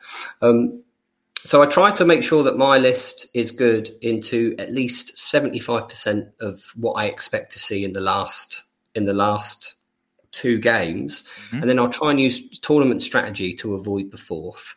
So very briefly, because I know I'm rambling on here. Legions of the first Legions of the First Prince are a control build, so they tend to win games, but they don't win by great margins. So my thinking at the Hans GT was, if I can win my first game very early, I will avoid Legions of the First Prince throughout the entire event because they'll win, but they'll win by slower margins. So I won't. I'm, I'm less likely to have to fight them. Does that make sense? Yep, absolutely. So we can get rid of an entire faction that we expect to be doing well. It depends on the tournament uh, because some packs will just do random pairings between rounds, but that wasn't the case here. So if you if there if they do take into account the differential, then you can you can employ this tactic, and you can do the reverse as well. If you're Sylvaneth, for example, and you like to win just by you know by a couple of points, then make sure that one of the one of the factions you expect to see win really big, and then you can avoid them for the rest of the event. Mm-hmm. Okay, mm-hmm. Um, and then I was really good into the mirror because I've got three snake basties and the Thunder Lizard builds at the time only had two, and obviously I'm walking forwards. They're not. They can't kill me, and I can kill them. So I was comfortable. And Kroak is out casting and out unbinding the enemy Slann, which is the reason I had Slann, um, Kroak in there. And then against dragons, I had pre-game move Snake Basti, so they couldn't double move and then shoot my Kroak off. And then I was confident I could mortal wound them off. And Fyreslayers, I read the tome, didn't fucking understand it, but I thought, well, I do a load of mortal wounds, that should do. and that, that's exactly Yeah. what happened at the um, the Hans GT. I managed to avoid Stephen Follows because the first game he got a small win, whereas I got a massive win. So I didn't have to worry about him for the entire tournament. Thank fuck for that because he'd have destroyed me. Legions of the First Prince, I was bad into because I've made my army worse into them. Seraphon are normally good at them because they've got these snake basties that do three damage shooting, but I didn't have mm-hmm. any of those. So I was actually worse into him. So this is why I tried to use a bit of tournament strategy to avoid him. Mm. And then I could, and then in game four, I played dragons. And it was brilliant. He told me the game beforehand that he'd move forward and shot Kroak off with all his breaths. And I was like, okay, that's great. This guy's trying to get in my head. And then I alpha moved my snake basties forward and he couldn't do that. And he was like, oh, I don't know what to do. Fucking brilliant. I was so pleased because that's something I'd thought about like four or five weeks previously. Um, and in the last game, I played Richard McCallie. I didn't give him a particularly clean game because I was fucking. I was so I was really hit up about COVID. Um, I wish I'd have, I wish I'd because I was scatty as fuck. So Richie, I'm sorry I didn't give you the cleanest of games, but I did.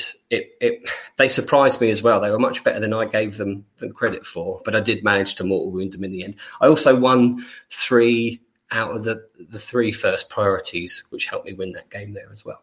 But I was good in the scenario, and even though I wasn't feeling the best, and I hadn't slept, and I was a bit anxious because it was the first tournament, a big tournament I've been to after COVID, I'd and it was a new tome that I didn't understand. I'd given myself every opportunity to win because of the work that I did beforehand. Mm-hmm. Mm-hmm. So this is the this is a long way of telling you that you can prepare when a meta changes. That is a that is a tactic if you know like the you know the pack you know what missions you're coming on and you've got a relatively you don't need to have a perfect understanding of the meta but mm-hmm. you you can have like all those factors combined you can you can get success without knowing everything. Don't try and know everything just know enough and figure out how much you can take. Does that make sense? I think i was rambling then. No, I think that makes perfect sense. I think I think everything you're describing is is as I said fascinating before listening to all of you talk about this. Um, I think what you're describing requires uh, a lot of knowledge about the game, which I think you do have, even though you say sometimes I think you do yourself down. But I think you have a lot of knowledge about the game. I think that takes quite a lot of understanding and knowledge about things and how things work. Um, which well is this is skill. where i operate this is Yeah. where I. I don't have the i don't have i can't play tts 10 times when a tome first leaks you know i can't do that but what i can do is put a fuck ton of work in Mm. like when i'm swimming and you know when i'm doing the dishes and stuff Yeah, like yeah, that. i can use my mind palace to to create um so that's how like an innovator can can can take just use the information and, and take it to your advantage and just be super prepared for the event but really just fucking think. And if you think you can't do it try and the more you do it the better you'll get at it you might be hearing this and thinking oh that's super complicated i can never do that but i've been trying to do this for over 25 fucking years like if you're new into the hobby start now and then in 25 years you'll be 25 years, yeah. you'll be thinking like this yeah, yeah, yeah, I know what you mean. Yeah, wonderful, perfect. Stu, um, absolutely fascinating. All of this. Uh, for you, I think is it fair to say you're an innovator? We describe you as an innovator. Do you Yeah, think that's fair? Yeah. So, as the innovator that you are, um, lots of our questions are about. Um, well, you co- you actually touched on it a, a little bit already, but lots of the questions, lots of people have their favorite tome or their favorite three or four tomes. And as Darren just talked about, it's really nice to be prepared. But you know, sometimes these three or four tomes, as we mentioned, are the kind of lower power level tomes, as it were. And so, for these people, they're trying to make those things work. They're trying to make those things work, and they want to do as well as they can, um, and they want to try and make them work. And and you mentioned that for the singles, sometimes you try different things. And so, for these people, um, how do you kind of approach using tomes that are kind of lower power level into metas, or do you not do that? Do you tend to go for the kind of stronger ones?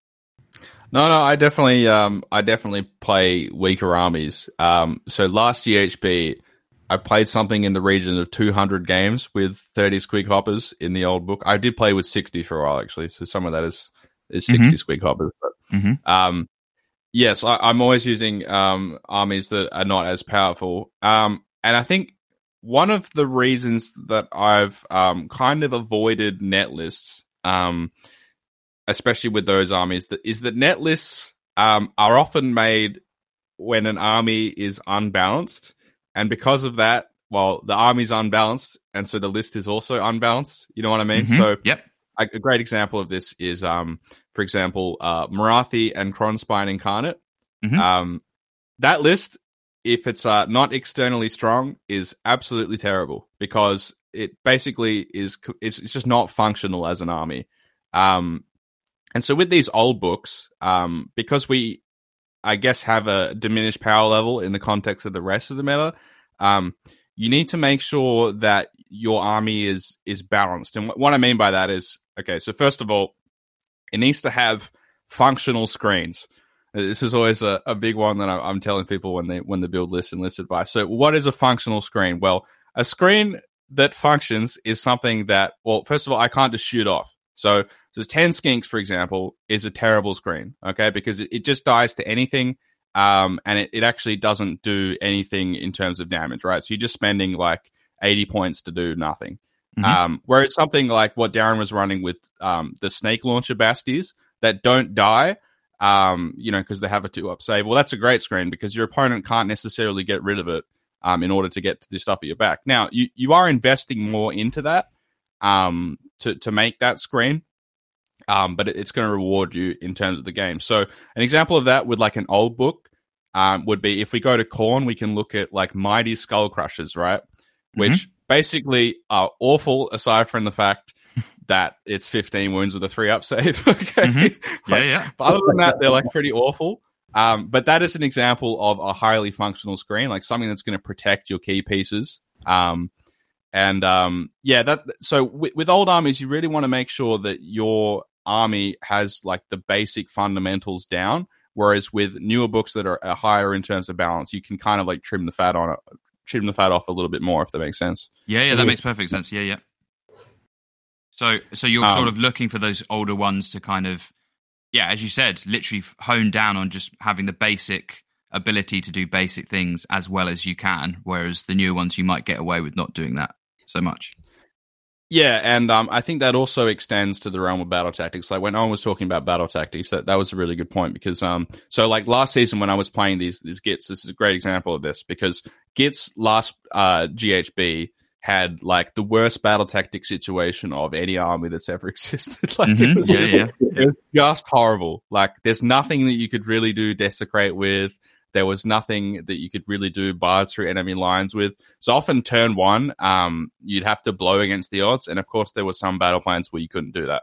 Um, so um, what initially happened to me when I was playing the two units of 30 squig hoppers is that um, so I'd be playing on TTS and like in a team event or something, and then Luke Morton would pop in round five and said, "Stuart, you won the game." Because like basically, I'd be playing against Lumineth, and I'd basically tabled my opponent, and I had my entire army left on the board, and then I'd message him like, "Nah, Luke, I'm going to lose 20-0 because I just had no points. Like, even though even though I basically tabled my opponent, my army was so terrible at battle tactics. Yeah. Basically, with the sixty hoppers, I get to round five and achieved one or two battle tactics. Um, mm. because it was just so terrible at them. Because you'd go like, okay, we're gonna do um, gaining momentum, and then like your hoppers would roll too low in the movement, and you couldn't kill the unit that you wanted to kill. Uh, mm. shit like shit like that used to happen, right? So, um, what I did then is I adjusted the army. So I took thirty hoppers out and put some other units in. Um, so I remember I put the Mangler Squig in so I could do this one's mine with the general. Um, I took some more like throwaway units so I could do you know, desecrate um, and like those sorts of battle tactics where like you kind of need to send a unit somewhere. Because uh, mm-hmm. the problem I always had is I could never like invest 30 hoppers just to stand around like a tree to get desecrate, right? I couldn't just like mm. send them in a corner because it's like 540 points, right? So you need something that's like throwaway for that purpose. So I started to structure my army more around battle tactics. And although you know, in ter- the army was weaker in terms of being able to just like kill my opponent. Um, at, at the end of the day in Age of Sigmar, like if if your army can't score points, um, it's just not functional. Um, and particularly in the current meta, you basically want to be in a situation where your opponent do- doesn't have to do anything for you to score your five battle tactics. So if, if you're sitting there and your game plan is okay, um, I can get uh, let's say this one's mine turn one. If my opponent like throws something directly in front of me, that's not so great of a game plan because a more experienced opponent is just not going to do that. So you Mhm. want to be in a situation where you can score five battle tactics without your opponent having to make some specific play. Mhm. And especially in the current GHB, it's really important that you have some sort of like turn one plan because the turn one battle tactics are much more difficult.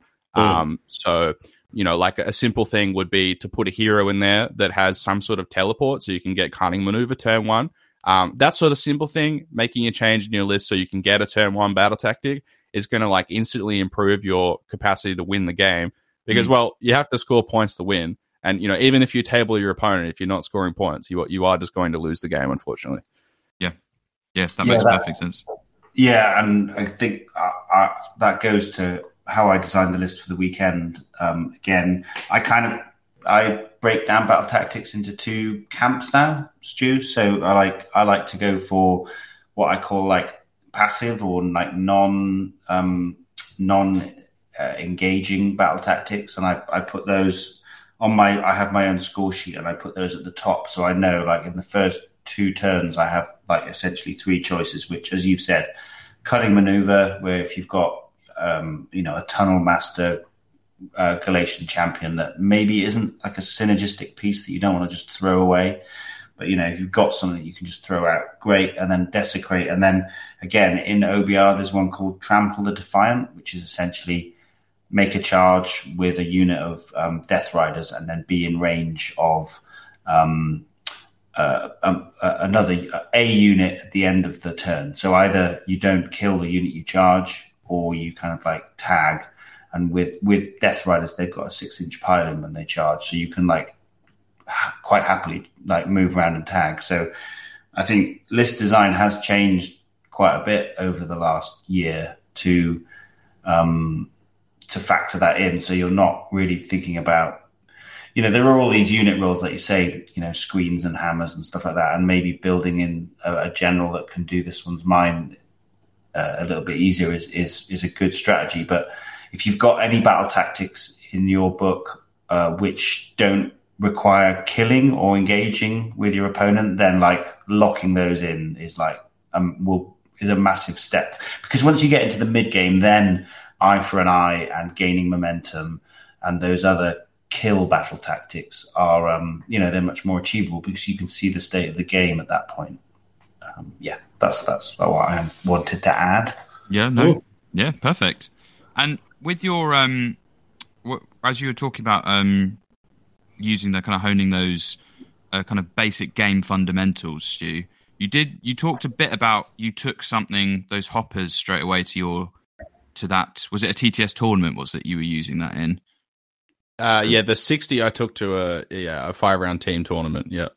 And so when you're doing that, are you finding that when the meta changes and the GHB changes and these new tomes coming out, are you finding it more of a use to do that kind of physically, as in you're you're going to go a user list and you're going to use something maybe slightly different from what you have before to kind of try it out and see if it works, or are you finding that theoretically you can kind of brain it out, as it were. You don't need to kind of practice it in a tournament setting. What what are you finding more useful?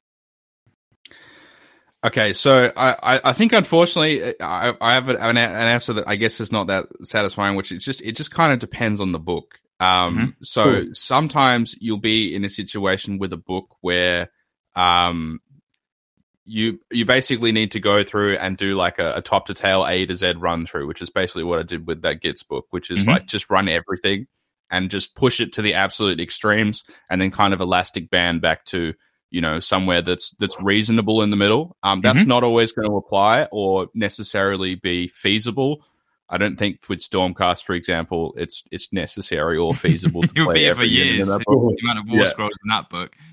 yeah and a bunch of them are junk anyway. So you know, Yeah. there's there's no need to do that with something like Stormcast. But you know, if you're playing a small book, um, you know, something like Fyreslayers or even OBR, like playing everything, um, is is actually pretty feasible, right? Like you you could um you don't have to necessarily buy it, but you could like you know just proxy it or something, um, and just you know play various versions of the army with all of the different units in there, um, just so you can get you know a chance to look at all of them. So you know, BR, you know, like Vokmortian is terrible, but you should just try him for like you know a game or two to to get an understanding of you know well where is he in the context of the rest of the army because you know maybe one day he gets a points reduction, and so if you have that experience in your head of oh, I played him on that Wednesday. Um, you know, oh, Yeah. if he was Yeah. just thirty points cheaper, I could I could play him. You know, is maybe the conclusion you come to, right? And then maybe yeah. later down the road, that thirty points happens, and then you know that's that's really where the innovation comes from when the changes happen, right? Is where you've had some experience with like playing Dankhold trogs in the past, and you're thinking like, oh, if only they were like fifty points cheaper, then I might play them, right? Um, and then when that happens, that's when you can innovate. Yeah, Have you, great. have you been writing lists with Vokmortian in as well, then, Stuart? Is that what you're saying? I actually I actually did back in the 110 points, man. Two casts, two unbinds, cheeky shooting attack. I like Can that. you? Yeah. But it used to be way too expensive, right? So yeah, that's the thing, right? exactly. And he's just Yeah. been getting, I think he was like 160 or 180. I think maybe even 180 on release. And yeah, he's just got cheaper and cheaper and cheaper. But I don't know. Have you ever played, anyone ever played against Vokmortian, the master of the bone tithe? Anyone, anyone Uh, else? I think I played you and you used him. Oh, yeah, that's possibly right. what, would- what would you describe me as, Darren? A pervert, wouldn't you? a, a bloody pervert. Um, But it Yeah, sounds man like up Stu, there, pres- uh, Stu uh, subscribes to that sort of method. I mean, that so you, you know, lots as I said, lots of the questions are around people saying, "Well, what do they do if they if they you know their favorite ones are these kind of lower lower strength books?" And actually, it sounds like you can get that experience anyway, so that when things do change around, you might be right in the right spot. Yeah, so like with um with the new Gitz book, for example, um like one thing you want to be careful of with these new books that have come out that are like really strong is just playing like the strong build because if you play the strong build and it gets nerfed, you don't have anywhere to go to. So we, what you want to be looking for is like okay, just play some games with the strong build, and then you know I know it feels good to play with like strong armies, but you just need to put it aside and then just go through and find some other options in the book that okay maybe this is like the A tier unit. Like it's not the S tier unit, but if the S tier gets nerfed, then we can slot this in. And then when some nerfs happen, you're going to be able to just instantly switch to that and then go play it at, at an event, and you're going to be ahead of the meta, right? Because you've basically already had the experience and you know what needs to shift for that unit to be good. Mm. Yeah. And does that go? And does that go the same for the kind of new GHB stuff as well? Do you find you're doing that with the new items or the new battalions or et cetera, et cetera, or is it kind of more tome focused? Um, yeah, the the new the, the GHB one is interesting. Um, so with this GHB, I was under the uh, I was under the opinion that it wasn't going to be that impactful because basically the the battalions are not um, that useful. Um, but actually, because the battalions are not that useful, it's been more impactful. If that kind of makes sense, because we've gone back to we've gone back to one and two drop land. Um, Mm. and so that's totally changed the way that you have to play now, like in terms of battle tactics and stuff as well, right? Because Mhm. if you're not if you're not super low drop, uh, you really have to plan to be able to do um, something other than desecrate because it's too easy for your opponent to go first and deny it. So um, the GHB, yeah, definitely changes the way that we have to build, but it's also very hard to predict. So you can't necessarily sit down now and be like, I'm just going to play all the cavalry units in the game for one day. There might be a cavalry GHB. I'm Mm. not sure that's the most productive use of time. I mean, you could you could be ahead of it and you'd be laughing day one. Um, but it's just too hard to predict what's going to be in the next GHB, unfortunately. So, um, yeah. Now, with that said, um, there are there are some instances where you have a unit that's a specific type that's like already pretty good. So, a good example of this would be um, the the Knight Vexillor with the uh, Meteoric Standard, right? That was already Mm. pretty good last GHB. Um, but then you look at it now and it's like, okay, well, we have this pretty good unit that now is going to score me battle tactics in an army like Stormcast, where the book battle tactics are like kind of a joke. Um, Mm. Like there's a couple that are all right, and then there's one which is like make a an, an enemy unit with bravery ten like lose models due to battleshock, which is just like what what even what even is that? Yeah. um, there's a few ones in there that are horrific. There's the Cities Um, of so Sigmar having- one in there as well for like yeah. Yes, yes, Anyway. have yes, and the grand strats are also terrible. So, um, with Stormcast having a unit like uh, the Vexillor that's like pretty good on its own merits, but then also can score you battle tactics is like mega value. So, yeah, you can see how that unit was pretty good last GHB, but then a GHB change comes in, and you can see how it's been like elevated, probably upper tier. Mm. Yeah. Yeah, absolutely fascinating. Um, as time's going on, I think our next section we're we're going to do our, our classic uh, biggest mistakes and tips. But Owen, Darren, do you have, did you have anything you wanted to add or ask Stu at this point? Or uh, we've covered basically everything. It's been it's been amazing so far. Uh, I got one question. Of course. Uh, if there's a tournament next weekend, Stuart, what are you taking? Oh, good question. um, uh, Karazai and Vex banners as well. We're taking. Um, oh, that's what that's I. the best answer you could have said. That is the right answer. whose Oh, list that's, is that, um, Stuart? yeah, it's a good question, isn't it? Yes. Which of the evil twin partnership is it? Um, I don't know. I'm, I'm actually, I'm, I'm happy with saying that's a, that's a dual effort for me and somebody else. But um, yeah, that one's, that one's, um, that one's tons of fun. Um, like I, it's not like it's not as strong. I think as like you know the hoppers I could be running. Um, Mm. but I, there's just something about Stormcast which is just heaps of fun to play. Like it just, it just kind of feels like honest Warhammer in some like I know I'm playing Vex banners, which is super hacky, but like it still feels like I'm I'm playing Warhammer. Like each game, like I have to play properly, and my opponent has to play properly Mhm. to beat me. It just feels feels like kind of an honest home, I guess, because there's not too many like allegiance abilities. Um, so you're just kind of like playing fundamentals. I I really just enjoy it. Yeah, I, I definitely got that from playing Rain of Stars as well. They tend to be quite small armies, so you have to be quite, even though they've got good saves, you have to be quite precise with how you use all the pieces. So yeah, you're right. You you do get a good sense of you know you having won the game, not the list having won the game. Yeah. um, or you just roll three on all the D three mortal wounds and Just Yes, blow up. sometimes sometimes you play like Fyreslayers with six foot heroes, which they are under the impression can't get shot, and then you just shoot five Vex banners at them, and they're all dead turn one, and then none of the Hearthguard have ward saves, and then that's it. sometimes that happens, but most of the time, you know, you end up in a matchup like uh, you know, like Stonehorns or something where they will have ward saves, and the Vex banners aren't going to instantly win you the game, so you've got to like actually play the map like really well. So that's why it's enjoyable.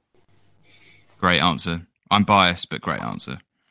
Um, so that's a lovely uh, way to get onto our next bit uh, about mistakes and tips. Darren, if we start with your fine self, uh, biggest mistake you see with people trying to either chase meta or trying to adapt to meta, or uh, important tips for people to kind of improve their uh, reaction to kind of things changing. Uh, worst mistake, I think, is like getting a list, you know, a net list, using it, and then it not working, and then blaming the list, and perhaps not examining your fault. I think sometimes. So don't make drastic changes. If you are if you are to change something, first of all, change your play, and then if it's not your play and it's the list, then fair play. If you know, so take responsibility for your your ineptitude. That's fine. I've got lots of ineptitudes. That's good for me. Uh, good. you know, but just be honest with yourself. Like it's tempting if you don't get the result that you wanted to blame the list. The trouble is, if you then blame the list, you've got a whole set of lessons that you've then got to to learn. Um, and if you're not, if you're not, keep going with the list a a good couple of times and make sure that the lessons that you've learned you're bringing with you into into those games. Because if you if you change it too drastically, all that hard work you've done has been fucking wasted. Yep. Um, so yeah, so the, you know, and then a top tip, a top tip, a top tip. Um, get on TTS and join Stuart, and when leaks come out, play loads of fucking games with it. That sounds that's going to be something I'm working towards. I'm slowly I mean- getting better at TTS, but yeah, I mean, it does sound like a font of knowledge from the amount I hear from people doing it. So, I mean, even Yeah. bloody Phil's going to get on there, so he's going to play every bloody game of Age of Sigmar. So there you Oh, go. he's he's going to complete Age of Sigmar, and he then oh yeah, exactly. Right, Owen. Uh, biggest mistake that you see with kind of meta? I guess meta chasing is what the kind of things we're talking about: meta Um, chasing and reaction yeah. and top tip. It's kind of maybe touches on a few things that everyone's mentioned through the course, and like there is a really, you know, the the pace of change is quite well, is very fast, and sometimes you can get a bit whipped up with it and feel like you need to keep changing things to stay with it. But uh, um, I think, you know, as I say, that pace of change making you think that like the list that you're playing is dead. Like I had a th- well, we all had a thing going from the old edition to the new edition, and there needed to be quite a few changes there in terms of, you know, the Galatian champion thing. Um, but I think my it, that would be my mistake that people think, oh, like dragons are shit now. Whereas you know, lots of people have continued to take dragon lists. Like Dan Arnold at the weekend took, I think it was eight, and was on top table playing for the win against Steve. Um, you know, Yeah. with with eight, two Castellants and a Draconis, which you know. So I think sometimes you can believe the hype a bit too much, and when things get um, you know, maybe brought up to the correct points that they should have been on release, or they get their wings clipped a little bit, you know, like taking that double move off the dragons. Whilst I don't, I don't think it's as good as it used to be. It's still a really good army. Um, and my tip is basically riffing off that, which is being a good general and knowing a list inside out is stronger than somebody just picking up a net list. Um, on the whole, it generally is. So, yeah, my tip would be don't get too uh, caught up in all these meta changes and just playing something that has inherent strength that, that you know inside out will win you more games than chopping and changing all the time and, and feeling that you need to chase. Mm-hmm. Yep, makes perfect sense. Stu, uh, any mistakes or biggest mistakes you see, and any tips you have for the listeners? Yep. Yeah, I have one that, that kind of uh, riles me up a little bit, but um, uh, giving your opponent turn one by default is a bad idea. Yes. Um, Mhm. do not always just take the second turn and try to double. So I I think uh, unfortunately this stems from list design a little bit, but just just as like a bit a bit of a nugget. Um, like let's say you're playing a Skaven and you have two units of twenty clan rats. Okay, if you're playing a melee army and you take the first turn and you basically run six, you, you run six that unit of twenty clan rats into the middle. And then stick the other unit of 20 clan rats far enough away that your opponent can't get both units in the same turn, right? Um, if you then can give your opponent the double into two and they're playing a melee army, you will win almost every iteration of that game.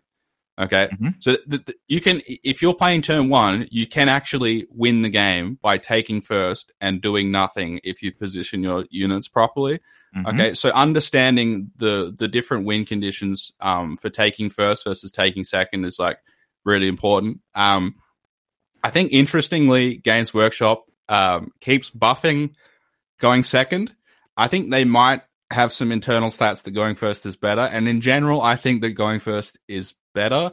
Mm, Um, interesting. but okay. the- but the, but the lesson is is just yeah, understanding that going second and playing for the double, um, especially into like a more experienced player, is just it's not a very reliable play to uh, way to play Warhammer. So just understand all the different iterations of of the first battle round, and and you don't need to give away the first turn by default.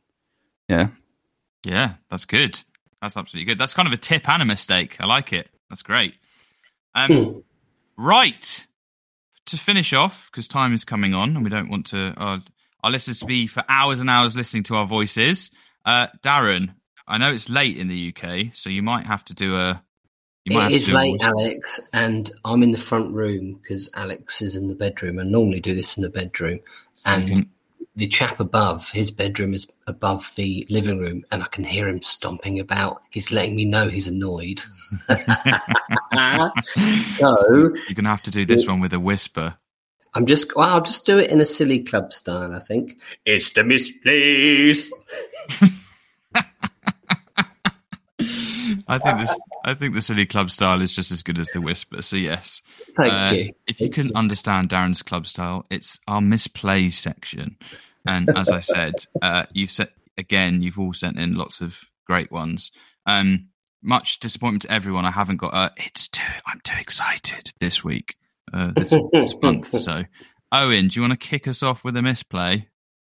Yes, I misplayed at Bloodshed um, because my opponent was really good and I didn't really respect what Fly- Fyreslayers could do. Side note, Fyreslayers are really fucking good in this edition, unless you take Vexillor banners, like Stuart said. If you haven't got Vexillor banners or Sharpshooters, ugh, that's a shit game of Warhammer. Well, it's a, it's a, difficult, it's a difficult game of Warhammer. Oh, could you Um, not draw all of them off, OJ? so what happened was I uh, I gave him first, and then much. God, I did so many things, Stuart. I'm really bad at Warhammer. I did exactly what you said not to do, which is I gave away first, and then I played to double him and close the gap. Oh, Owen, you should have listened to this podcast before you I went should to the have done. We tournament. should have maybe Yeah, if, if we'd have recorded it when we meant to, I wouldn't have made this mistake. Damn it. Um, so what happened was he got all his buff ranges up, and I couldn't touch his characters. So I charged four dragons and six fulminators into a big screen of thirty vulkites, and thought, "Sweet, I'm just going to smoke these guys." Um, and he very craftily left a tiny little gap down the side of the vulkites uh, between a piece of scenery, just enough to to um, fit a 32 mil base. And I didn't realize that at the start of my combat phase, he could charge me with the Flame Keeper ability, I believe it is, or as a command ability. And essentially, he charged 15 Hearthguard Berserkers into the edge onto my four dragons. And then I swang with the Fulminators, killed half the unit of Vulkites who fought on death and killed some dudes. And then that left a massive gap. So he took all the casualties away from in front of the dragons. And then all of his Hearthguard Berserkers then piled in. And on my turn two, when it was my smash turn, I lost three dragons and three fulminators because I just Ooh. totally misplayed into both. You know, Ricky's really good. I didn't appreciate the, what he could do because I was trying to remember all the other shit he could do. Um, and um, yeah, lost half my army on this big sort of smash double turn. Like I thought I was going to pin him in and win on the mission, and like you know, just basically put all my stuff in his face and say grind through that. And um, he did much quicker than I thought. So um, yeah, maybe um, don't go in as blind as I did. That was my mis- my, my big misplay. But I loved playing Ricky because he's brilliant, so I didn't mind, and and he played it lovely. It was more actually. It's not so much a misplay; it's more a play because he played it amazing, and I um and I didn't. And that was it. Perfect. Love it. Love it. Uh, Darren, misplay. I um played a fight night recently on my Patreon. once once a week, one of the coaches will play a game and stream it for our patrons. um, and I'd taken a um, I, we do a list challenge every month where I'll put up a list and then everyone has got to come up with the perfect counter, explain why it's the perfect counter, and then the winner gets to embarrass me uh, at fight night. Um, this is something that I do anyway, like whenever I create a list, I always write its count. Uh, its counter. It keeps you practicing list writing, and I, I really enjoy it. So I encourage my patrons to do it. But anyway, I, I created this Seraphon list, and um, the misplay came, and I I learnt um, I learnt a lesson when I first saw the new Chameleon Skink War Scroll. That you know the high is it high cheese Chameleon Skinks. Um, I thought, oh, these aren't as good as normal chameleons. And what I missed was that they- they've got a champion, and chameleon skinks I forgot hadn't got a champion. And you can bring chameleon skinks down wherever you like, and in Fangs of Sotek you can you can teleport them about, etc. So the the play the misplay that I did was I put them down right in the corner so that I could shoot Be'lakor, my opponent. Um, but I didn't put them down within 12 inches of a character.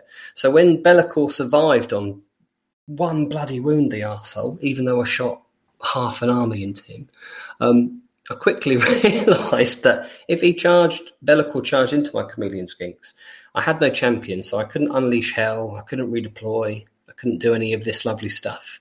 Um, so there are two mistakes here.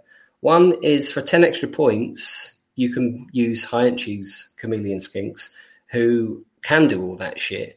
And they wound on threes rather than fours. So in actual fact, they pump out more damage as well. So don't if you are going to use chameleon skinks or not those chaps, make sure you keep them within range of your your heroes so that you can use these um, these abilities that are fantastic for them.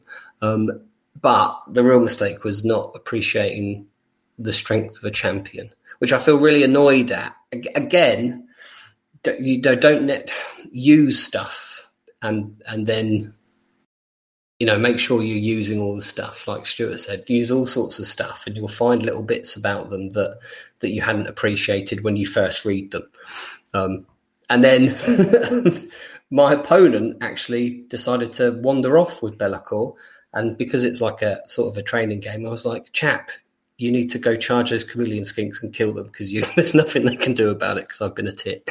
Mm-hmm. Which he probably did and killed them all, but I was livid. yeah, yeah, very stupid of me. And uh, luckily, I had an audience.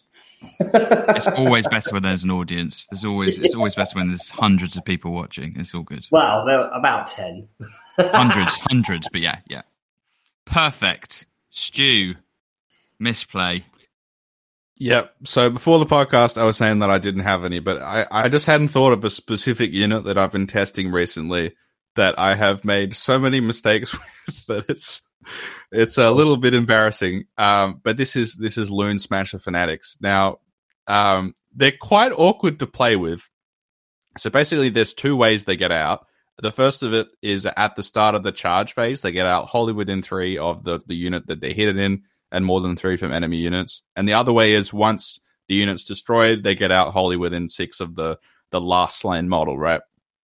Okay, so uh, the first mistake that I made against them was very simple against ogres and just very stupid, which is I got them out and then my opponent charged them and mortal wounded them off. All right. that, was, that was the first mistake yeah. uh, with impact hits. And that's one you don't do again. Now, the second one was a little bit, uh, a little bit more, um, you know, I guess less stupid than the first one. Um, and that was uh, basically I was playing against like a cities player, and he had some Drakespawn Knights that were trying to like tag my shooters. So I got the Fanatics out as like a prohibitive measure. And um, well, I forgot the Drakespawn Knights have two inch reach. So basically, what he did is he charged the shooters so that the Fanatics were outside of three, so I couldn't fight at the start of the combat phase.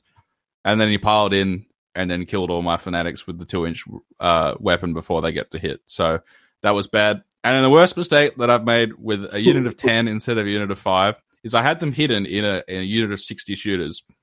And one of my turn one plays with Gitz is always teleport the 60 shooters and like spread them around the board so they basically cover the entire perimeter of the board and my mm. opponent can't really leave the deployment zone. That's like the turn one play. So mm-hmm. I did mm-hmm. that. And then my opponent charged them, um, I think with I think with two units of four fulminators. So they were just they were just getting destroyed. All right, and I'm I'm usually okay with that. So they got completely destroyed, and uh, I'm removing the models, and I'm sort of like going back towards my deployment zone, and then past my deployment zone, all the way into the back corner, and I remove the last model. And I'm like, oh shit, I got to place the fanatics. So I end up, I end up placing the 10 fanatics like in the bottom left corner of my deployment zone. And, uh, you know, like obviously I can teleport them in later turns, but, mm. um, other than that, they're just going to be loving the big, the big hammers across the battlefield because I've, I've, I've left him in the corner. So, um, yeah, fanatics are tricky to play with. Um, yeah, it's interesting because I'm always playing them in the same list as hoppers, and, and hoppers are, are just as difficult to play with because I have the practice, like I, I, feel super confident with the hoppers, but I'm just always stressing about the fanatics the whole time I play. I'm just like, oh shit, when do I get them out? Because it's like at the start of your opponent's charge phase, you're just like, hold on, just let me just let me think for a second. And uh, like, oh, do you have any impact hits? do you have yeah? Do you have any impact hits? Do you have any two inch weapons? And you're just like going through the list trying to work out if you can get the fanatics out. Um, yeah, it's tricky. Um, they're really good, but yeah, it's tricky to to use them properly. I think there you go. Anyone listening who plays Stu, his weakness is the fanatics. So try and use it against him. His weakness is he's concentrating on the hoppers.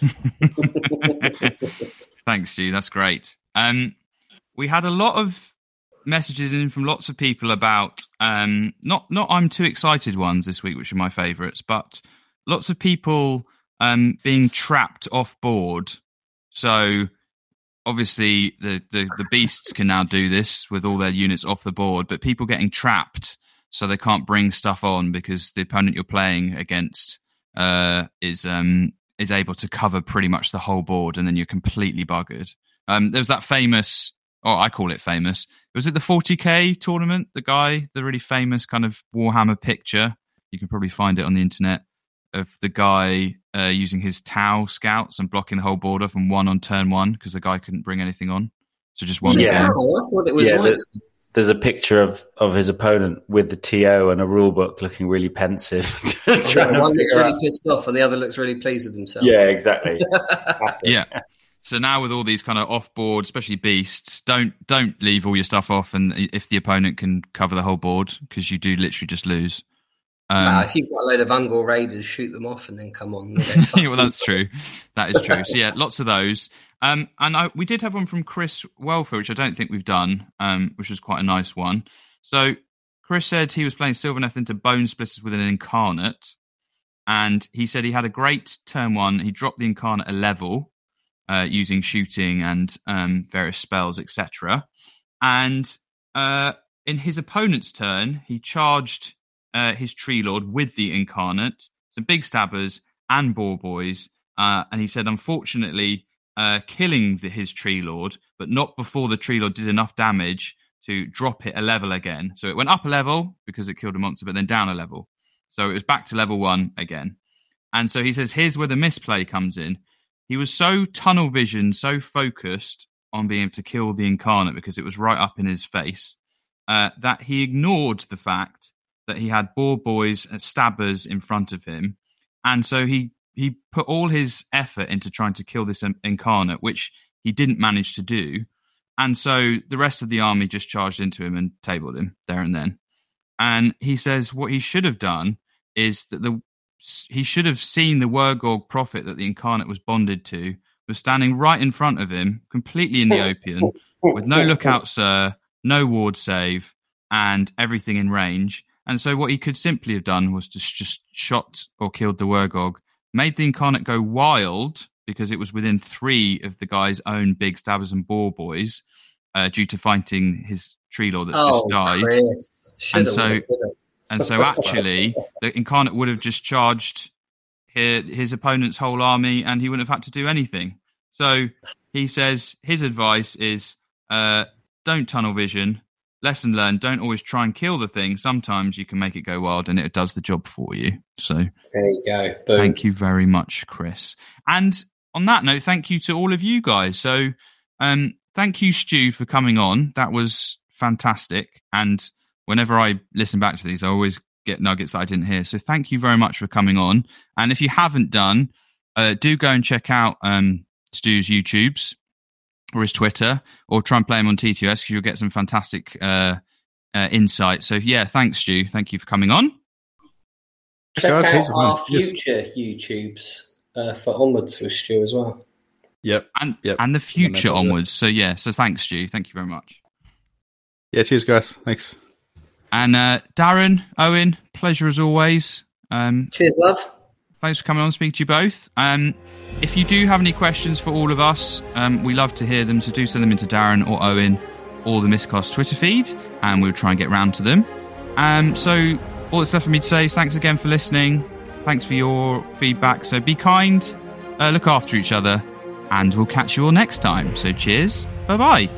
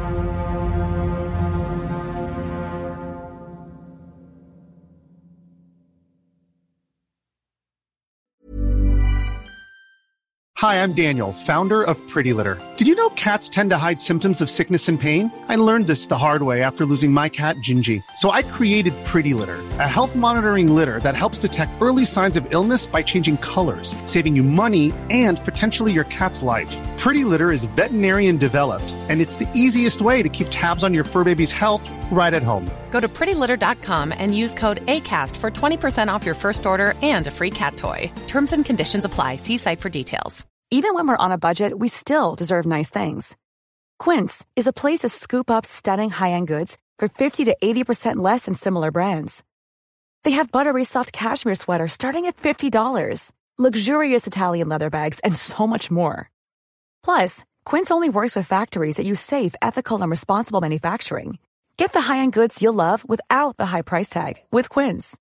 Go to quince.com slash style for free shipping and 365-day returns. Mom deserves the best, and there's no better place to shop for Mother's Day than Whole Foods Market. They're your destination for unbeatable savings, from premium gifts to show-stopping flowers and irresistible desserts. Start by saving 33% with Prime on all body care and candles. Then get a 15-stem bunch of tulips for just $9.99 each with Prime. Round out Mom's menu with festive rosé, irresistible berry chantilly cake, and more special treats. Come celebrate Mother's Day at Whole Foods Market.